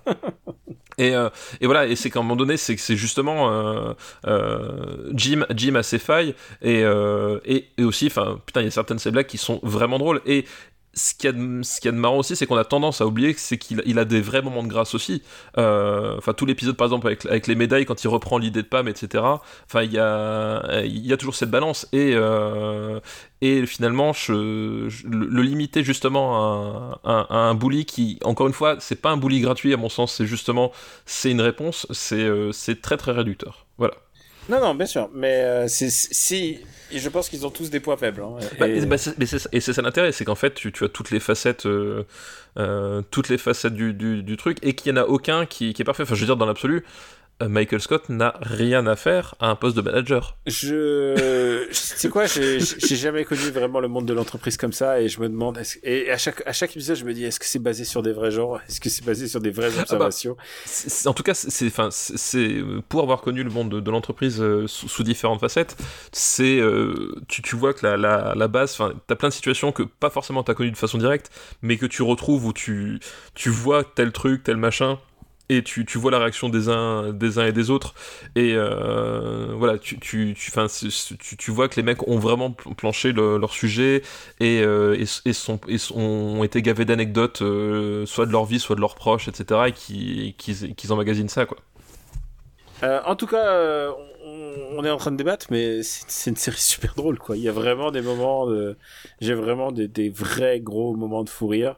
Euh, et, et oui, c'est, ça m'était pas arrivé, avec en plus des moments de fou rire, avec des, des regards caméra, enfin un moment où en plus on a recommandé euh, tout simplement noir, le, le truc du, du mockumentary quand c'est bien fait, quoi, quand, ah bah, oui, oui, ouais. Quand tu y crois, c'est, c'est génial, et, et moi je suis très très fan du personnage de Stanley, quoi. Ah bah oui, mais c'est...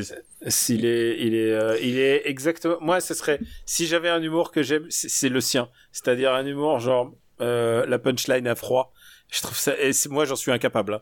Mais c'est, c'est clairement c'est, ce que, c'est c'est l'homme que j'ai envie d'être. C'est voilà, c'est Stanley. Bon, euh, c'est tout pour pour cette émission. On aura on aura l'occasion de reparler de The Office, comme on a l'occasion de parler de plein d'autres choses. Euh, on a on a est-ce qu'on se présente, euh, toi, euh, Plugin Baby, euh, tout ça. On n'a pas besoin de ça. Hein. Non, je pense qu'on n'a pas besoin, non. Ouais, genre on va le faire, le, on va le faire dans l'épisode pro- suivant. On est d'accord? Oui, oui, oui, on, ouais, y, voilà. on, y, on y pensera. Voilà, voilà, on, on, essaiera, on essaiera d'y penser. Voilà. Euh, Super Ciné Battle est disponible sur le site super ciné battle point f r et sur toutes les applis de podcast. Merci euh, bah, de vous abonner, euh, de laisser des étoiles, euh, des commentaires. Enfin, euh, surtout, en fait, le plus important, c'est d'en parler autour de vous et de le mettre dans l'autoradio, dans la voiture, pour que tout le monde en profite.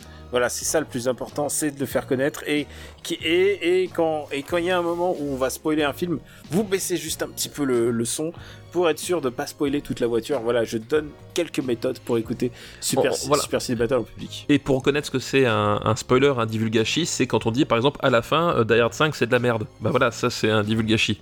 C'est, tu, tu m'as gâché le film. Voilà, voilà, je t'ai gâché complètement le film. Et, euh, et puis bah c'est à peu près c'est, c'est tout pour aujourd'hui. Donc l'épisode suivant, on a décidé en cours d'épisode de faire un nouvel épisode des années deux mille dix parce qu'on pouvait pas s'arrêter sur Mélancolia, quoi. Non, on pouvait pas s'arrêter sur Mélancolia, effectivement. Et on a plein d'autres films pas du tout déprimants des années deux mille dix à faire. Euh, on va, tu sais quoi, on, je m'engage. Sur le prochain Oula. épisode, on Oula. va essayer de pas faire les, les, les avant-derniers, on va pas faire les, les, le, le, le ouais, bas. C'était un peu plus haut. On va essayer de viser un peu plus haut sur le, le prochain, ok ? Ok, pas de problème. Ah bah voilà, ça, j'aime bien, j'aime bien, j'aime bien cet engagement. Voilà, c'est, c'est de l'engagement. euh, on vous embrasse très fort et on vous dit à très très très bientôt. Ciao. Ciao à tous.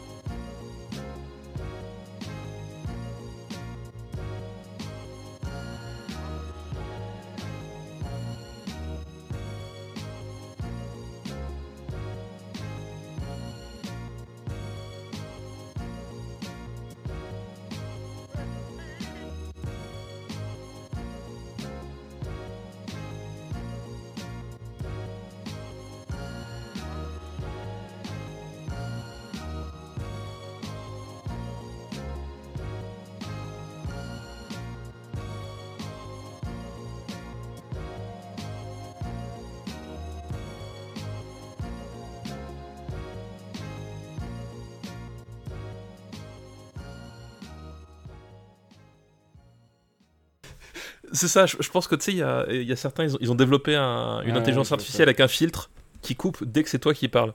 Ça, ça aurait dû. C'est... Voilà, hop, et j'enregistre. Moi, j'ai enregistré, tu vois. Ouais. Ça, j'ai enregistré. C'est quoi les, méch- alors que les méchancetés que... Qu'est-ce que t'as dit comme méchanceté ?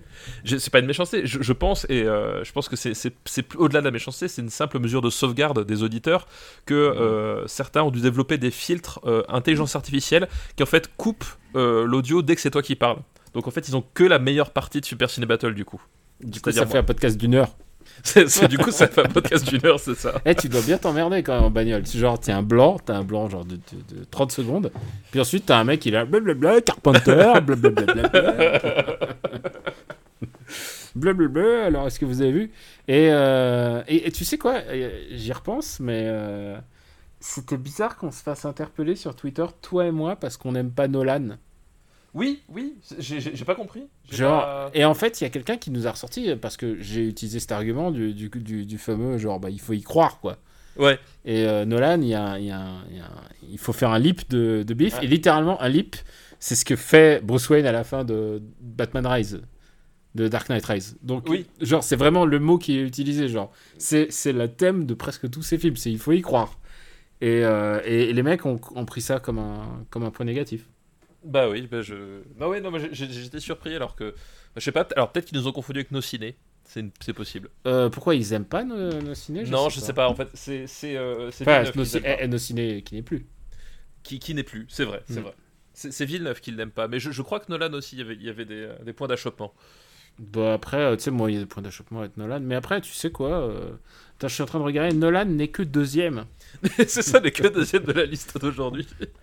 Je suis en train... Ah tiens, je regarde... Bah écoute, je suis en train de regarder... Bon allez, euh, ça fait du bien de reprendre les années deux mille dix. Oui, c'est vrai, c'est vrai. Alors, euh, est-ce que t'as tout préparé ? Ah bah bien sûr, évidemment Daniel. Je suis un professionnel pour qui tu me prends. Donc t'as rien préparé, c'est ça que ça veut dire. T'as... Bah clic, c'est clic, ça, clic, exactement. Clic, vite, vite, vite, vite. Sinon ça va se voir. Hop. Euh, en fait, sais... la, la blague, c'est que j'ai lancé le, le truc et que ça charge depuis tout à l'heure. T'as lancé quoi ? C'est le... quoi le truc ? Lancer le truc, c'est quoi ? le, le marteau ? Non, non, si seulement. Non, le, le, le fichier de, du marbre. Et, mmh. euh, et en fait, je sais pas, il mouline depuis tout à l'heure. Il ne veut pas que j'accède au marbre. Euh, c'est étonnant. C'est effarant. C'est effarant. C'est effarant, c'est effarant. C'est, c'est une excellente blague que, mmh. que, que j'aime beaucoup. Euh, Nashville, on avait classé le privé. Oui. La trou noir. Spermula. Ah oui. Ah oui, on n'avait pas. Euh, t'avais pas mis le. On n'avait ni mis les chiffres et ni rien, ni rien. Ouais, il faut renommer. On avait fait si peu de films la dernière fois ? Non,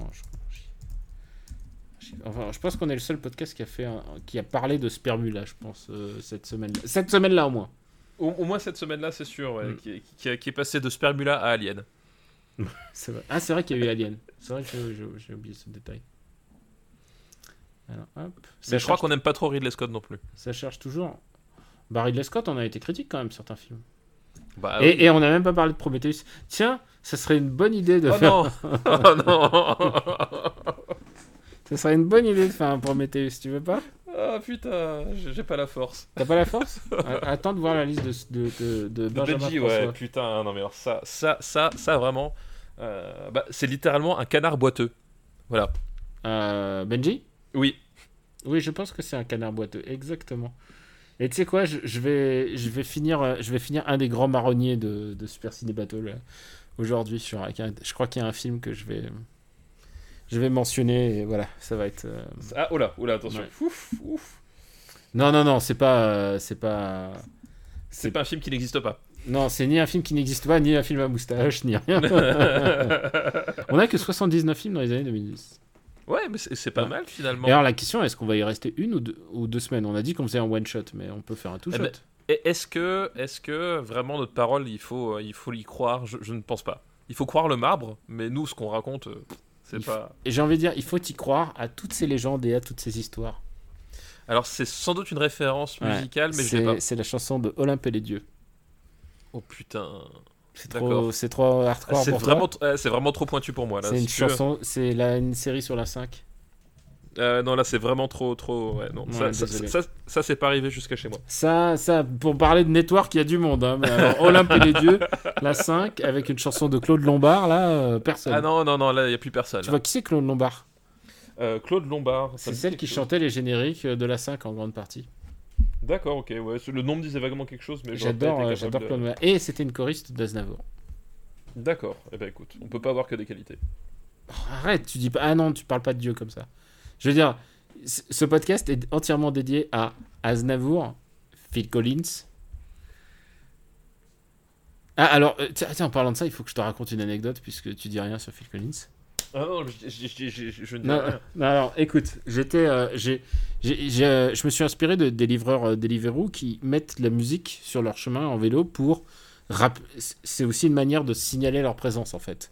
Et c'est pas conduisant en fait d'utiliser de la musique. Bon alors, tu pollues pas autant, autant la, le, c'est pas une vraie grosse pollution sonore, mais par contre, tu rappelles que ton vélo y passe parfois vite et euh, du coup, ça te fait une, une, une marge de sécurité supplémentaire. Donc j'ai fait la même chose. Et euh, bah, j'ai fait euh, dix séries, je moi, euh, Phil Collins. Mon Dieu, quelle horreur. Et donc, donc je roule en faisant du Phil Collins, en montant du Phil Collins.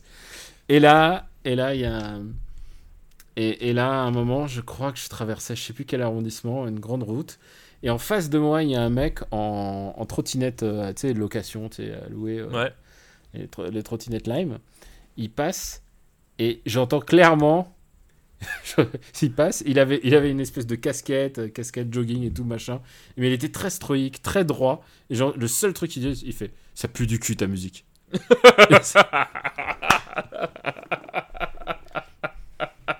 Et a, mais ce qui est, ce qui est fou, c'est, c'est, c'est que c'est très. Et, et tu sais ce qu'il faut là ? Tu sais ce qu'il faut ? Il faut un sample de euh, Bryan Cranston qui fait. You're goddamn right. Non, non, je pense. aussi, non, moi, je... aussi. non, non, mais tu sais quoi ? Ce qui m'a étonné, c'est la méchanceté parce que il pouvait pas l'entendre en fait. Il pouvait pas l'entendre. Il pouvait oui, mais... pas. Non, mais, ouais, c'est, mais c'est genre il l'a dit randomly. Non, mais et non, l'acte il... randomly méchant, je pense non, que non, c'est il, ça. Il, il, a, il a pas dit randomly du, du tout. C'est, c'est que je pense que tu ne perçois pas euh, les gens traumatisés. En fait, ils ont une sorte de sixième sens, tu vois. C'est quand quand t'es passé par un grand traumatisme, comme par exemple écouter un disque de Phil Collins, et ben après. T'as des signes avant-coureurs, tu, tu, t'as, une, t'as une sorte de mécanisme de défense qui te prévient, tu sais, un instinct, le, comme le Spider Sense, mais là c'est le Phil Collins Sense. Tu, tu sais que la dernière fois que j'ai écouté Phil Collins, c'était dans le bain avec mon fils. Je, je, je l'ai dit qu'à Phil Collins. Et, et, là, et là, je pense qu'on a beaucoup de gens en train d'écouter, de, d'appeler le Allô, enfance en danger. Ah là là. Euh, est-ce que t'es prêt ? Est-ce que ta liste est ouverte en fait ou pas ? Bah, je, je, j'étais prêt dans le ventre de ma mère. Ouais, mais et, est-ce que ta liste et, est... Et ma liste est, est ouverte. Liste... Mais alors, ceci dit, est-ce que c'est un nom de code ? Parce que si c'est un nom de code, non, ma liste n'est pas ouverte. T'es con. Je, je, vois, je vois ce que tu veux dire. Je, je l'ai. C'est une référence... Euh, c'est, une, c'est une métaphore sexuelle. C'est une métaphore... Attention, attention, on va faire un jingle, c'est... tu sais. I- innuendo. Ah là là. Il euh, y a juste un truc... Ah ouais, est-ce que t'as une reco aussi ? euh, Bien sûr que non. Euh, bien sûr que non. C'est, c'est l'été, je suis resté chez moi. Euh, et j'ai lu Society, donc Marocco, c'est Society. Ah bah tiens, bah on va pouvoir en parler. Ouais. On va pouvoir en parler, voilà. C'est quoi ouais, eh, je te propose, on annule tout, on passe à la Rocco et on fait After Eight spécial euh, Society. Voilà. Et tu sais, on dit à Benji, hey, on a une bonne nouvelle pour toi, on a enregistré déjà le... C'est ça, exactement. C'est bon, il est dans la boîte. Donc tu parles de Society, ok. Hop, cent vingt et un. Society, c'est facile. Euh, de quoi on doit parler, l'actu euh, je sais pas, est-ce qu'on a des, des actus, tout ça. Ah, et euh, est-ce que... Putain, en fait, le truc, c'est que j'ai eu des idées de live pour Super Ciné Battle, mais... Alors on, on est en... Voilà. Alors, est-ce comment te dire Est-ce que t'as eu le mémo? je, je crois que le, le principe du live est un tout petit peu compromis. En bah soi. Ouais, et surtout, en plus, on aime bien serrer la paluche à tout le monde. Euh, bah oui, c'est ça, oui. On, on... on, on donne d'une autre, quoi. C'est et, ça, exactement. On, et, on plonge dans la fosse. Et tu vois quoi ? Moi, je me vois pas taper des coudes pendant, pendant une heure avec des masques et tout ça. Non, genre. non, non. non c'est, c'est, pas que, c'est pas que je dis non aux masques. Attention, ce n'est pas que je dis non, non aux masques. Mais c'est, voilà. C'est, c'est dans cette condition particulière. Dans, dans le cadre de l'enregistrement, c'est vrai que c'est un peu délicat. Non, mais c'est pareil, on, a, on avait une idée de live aussi avec Max pour Rocktogone, mais bon, laisse tomber. oui, oui, oui. Non, mais de toute manière, euh, voilà. Un live avec Max.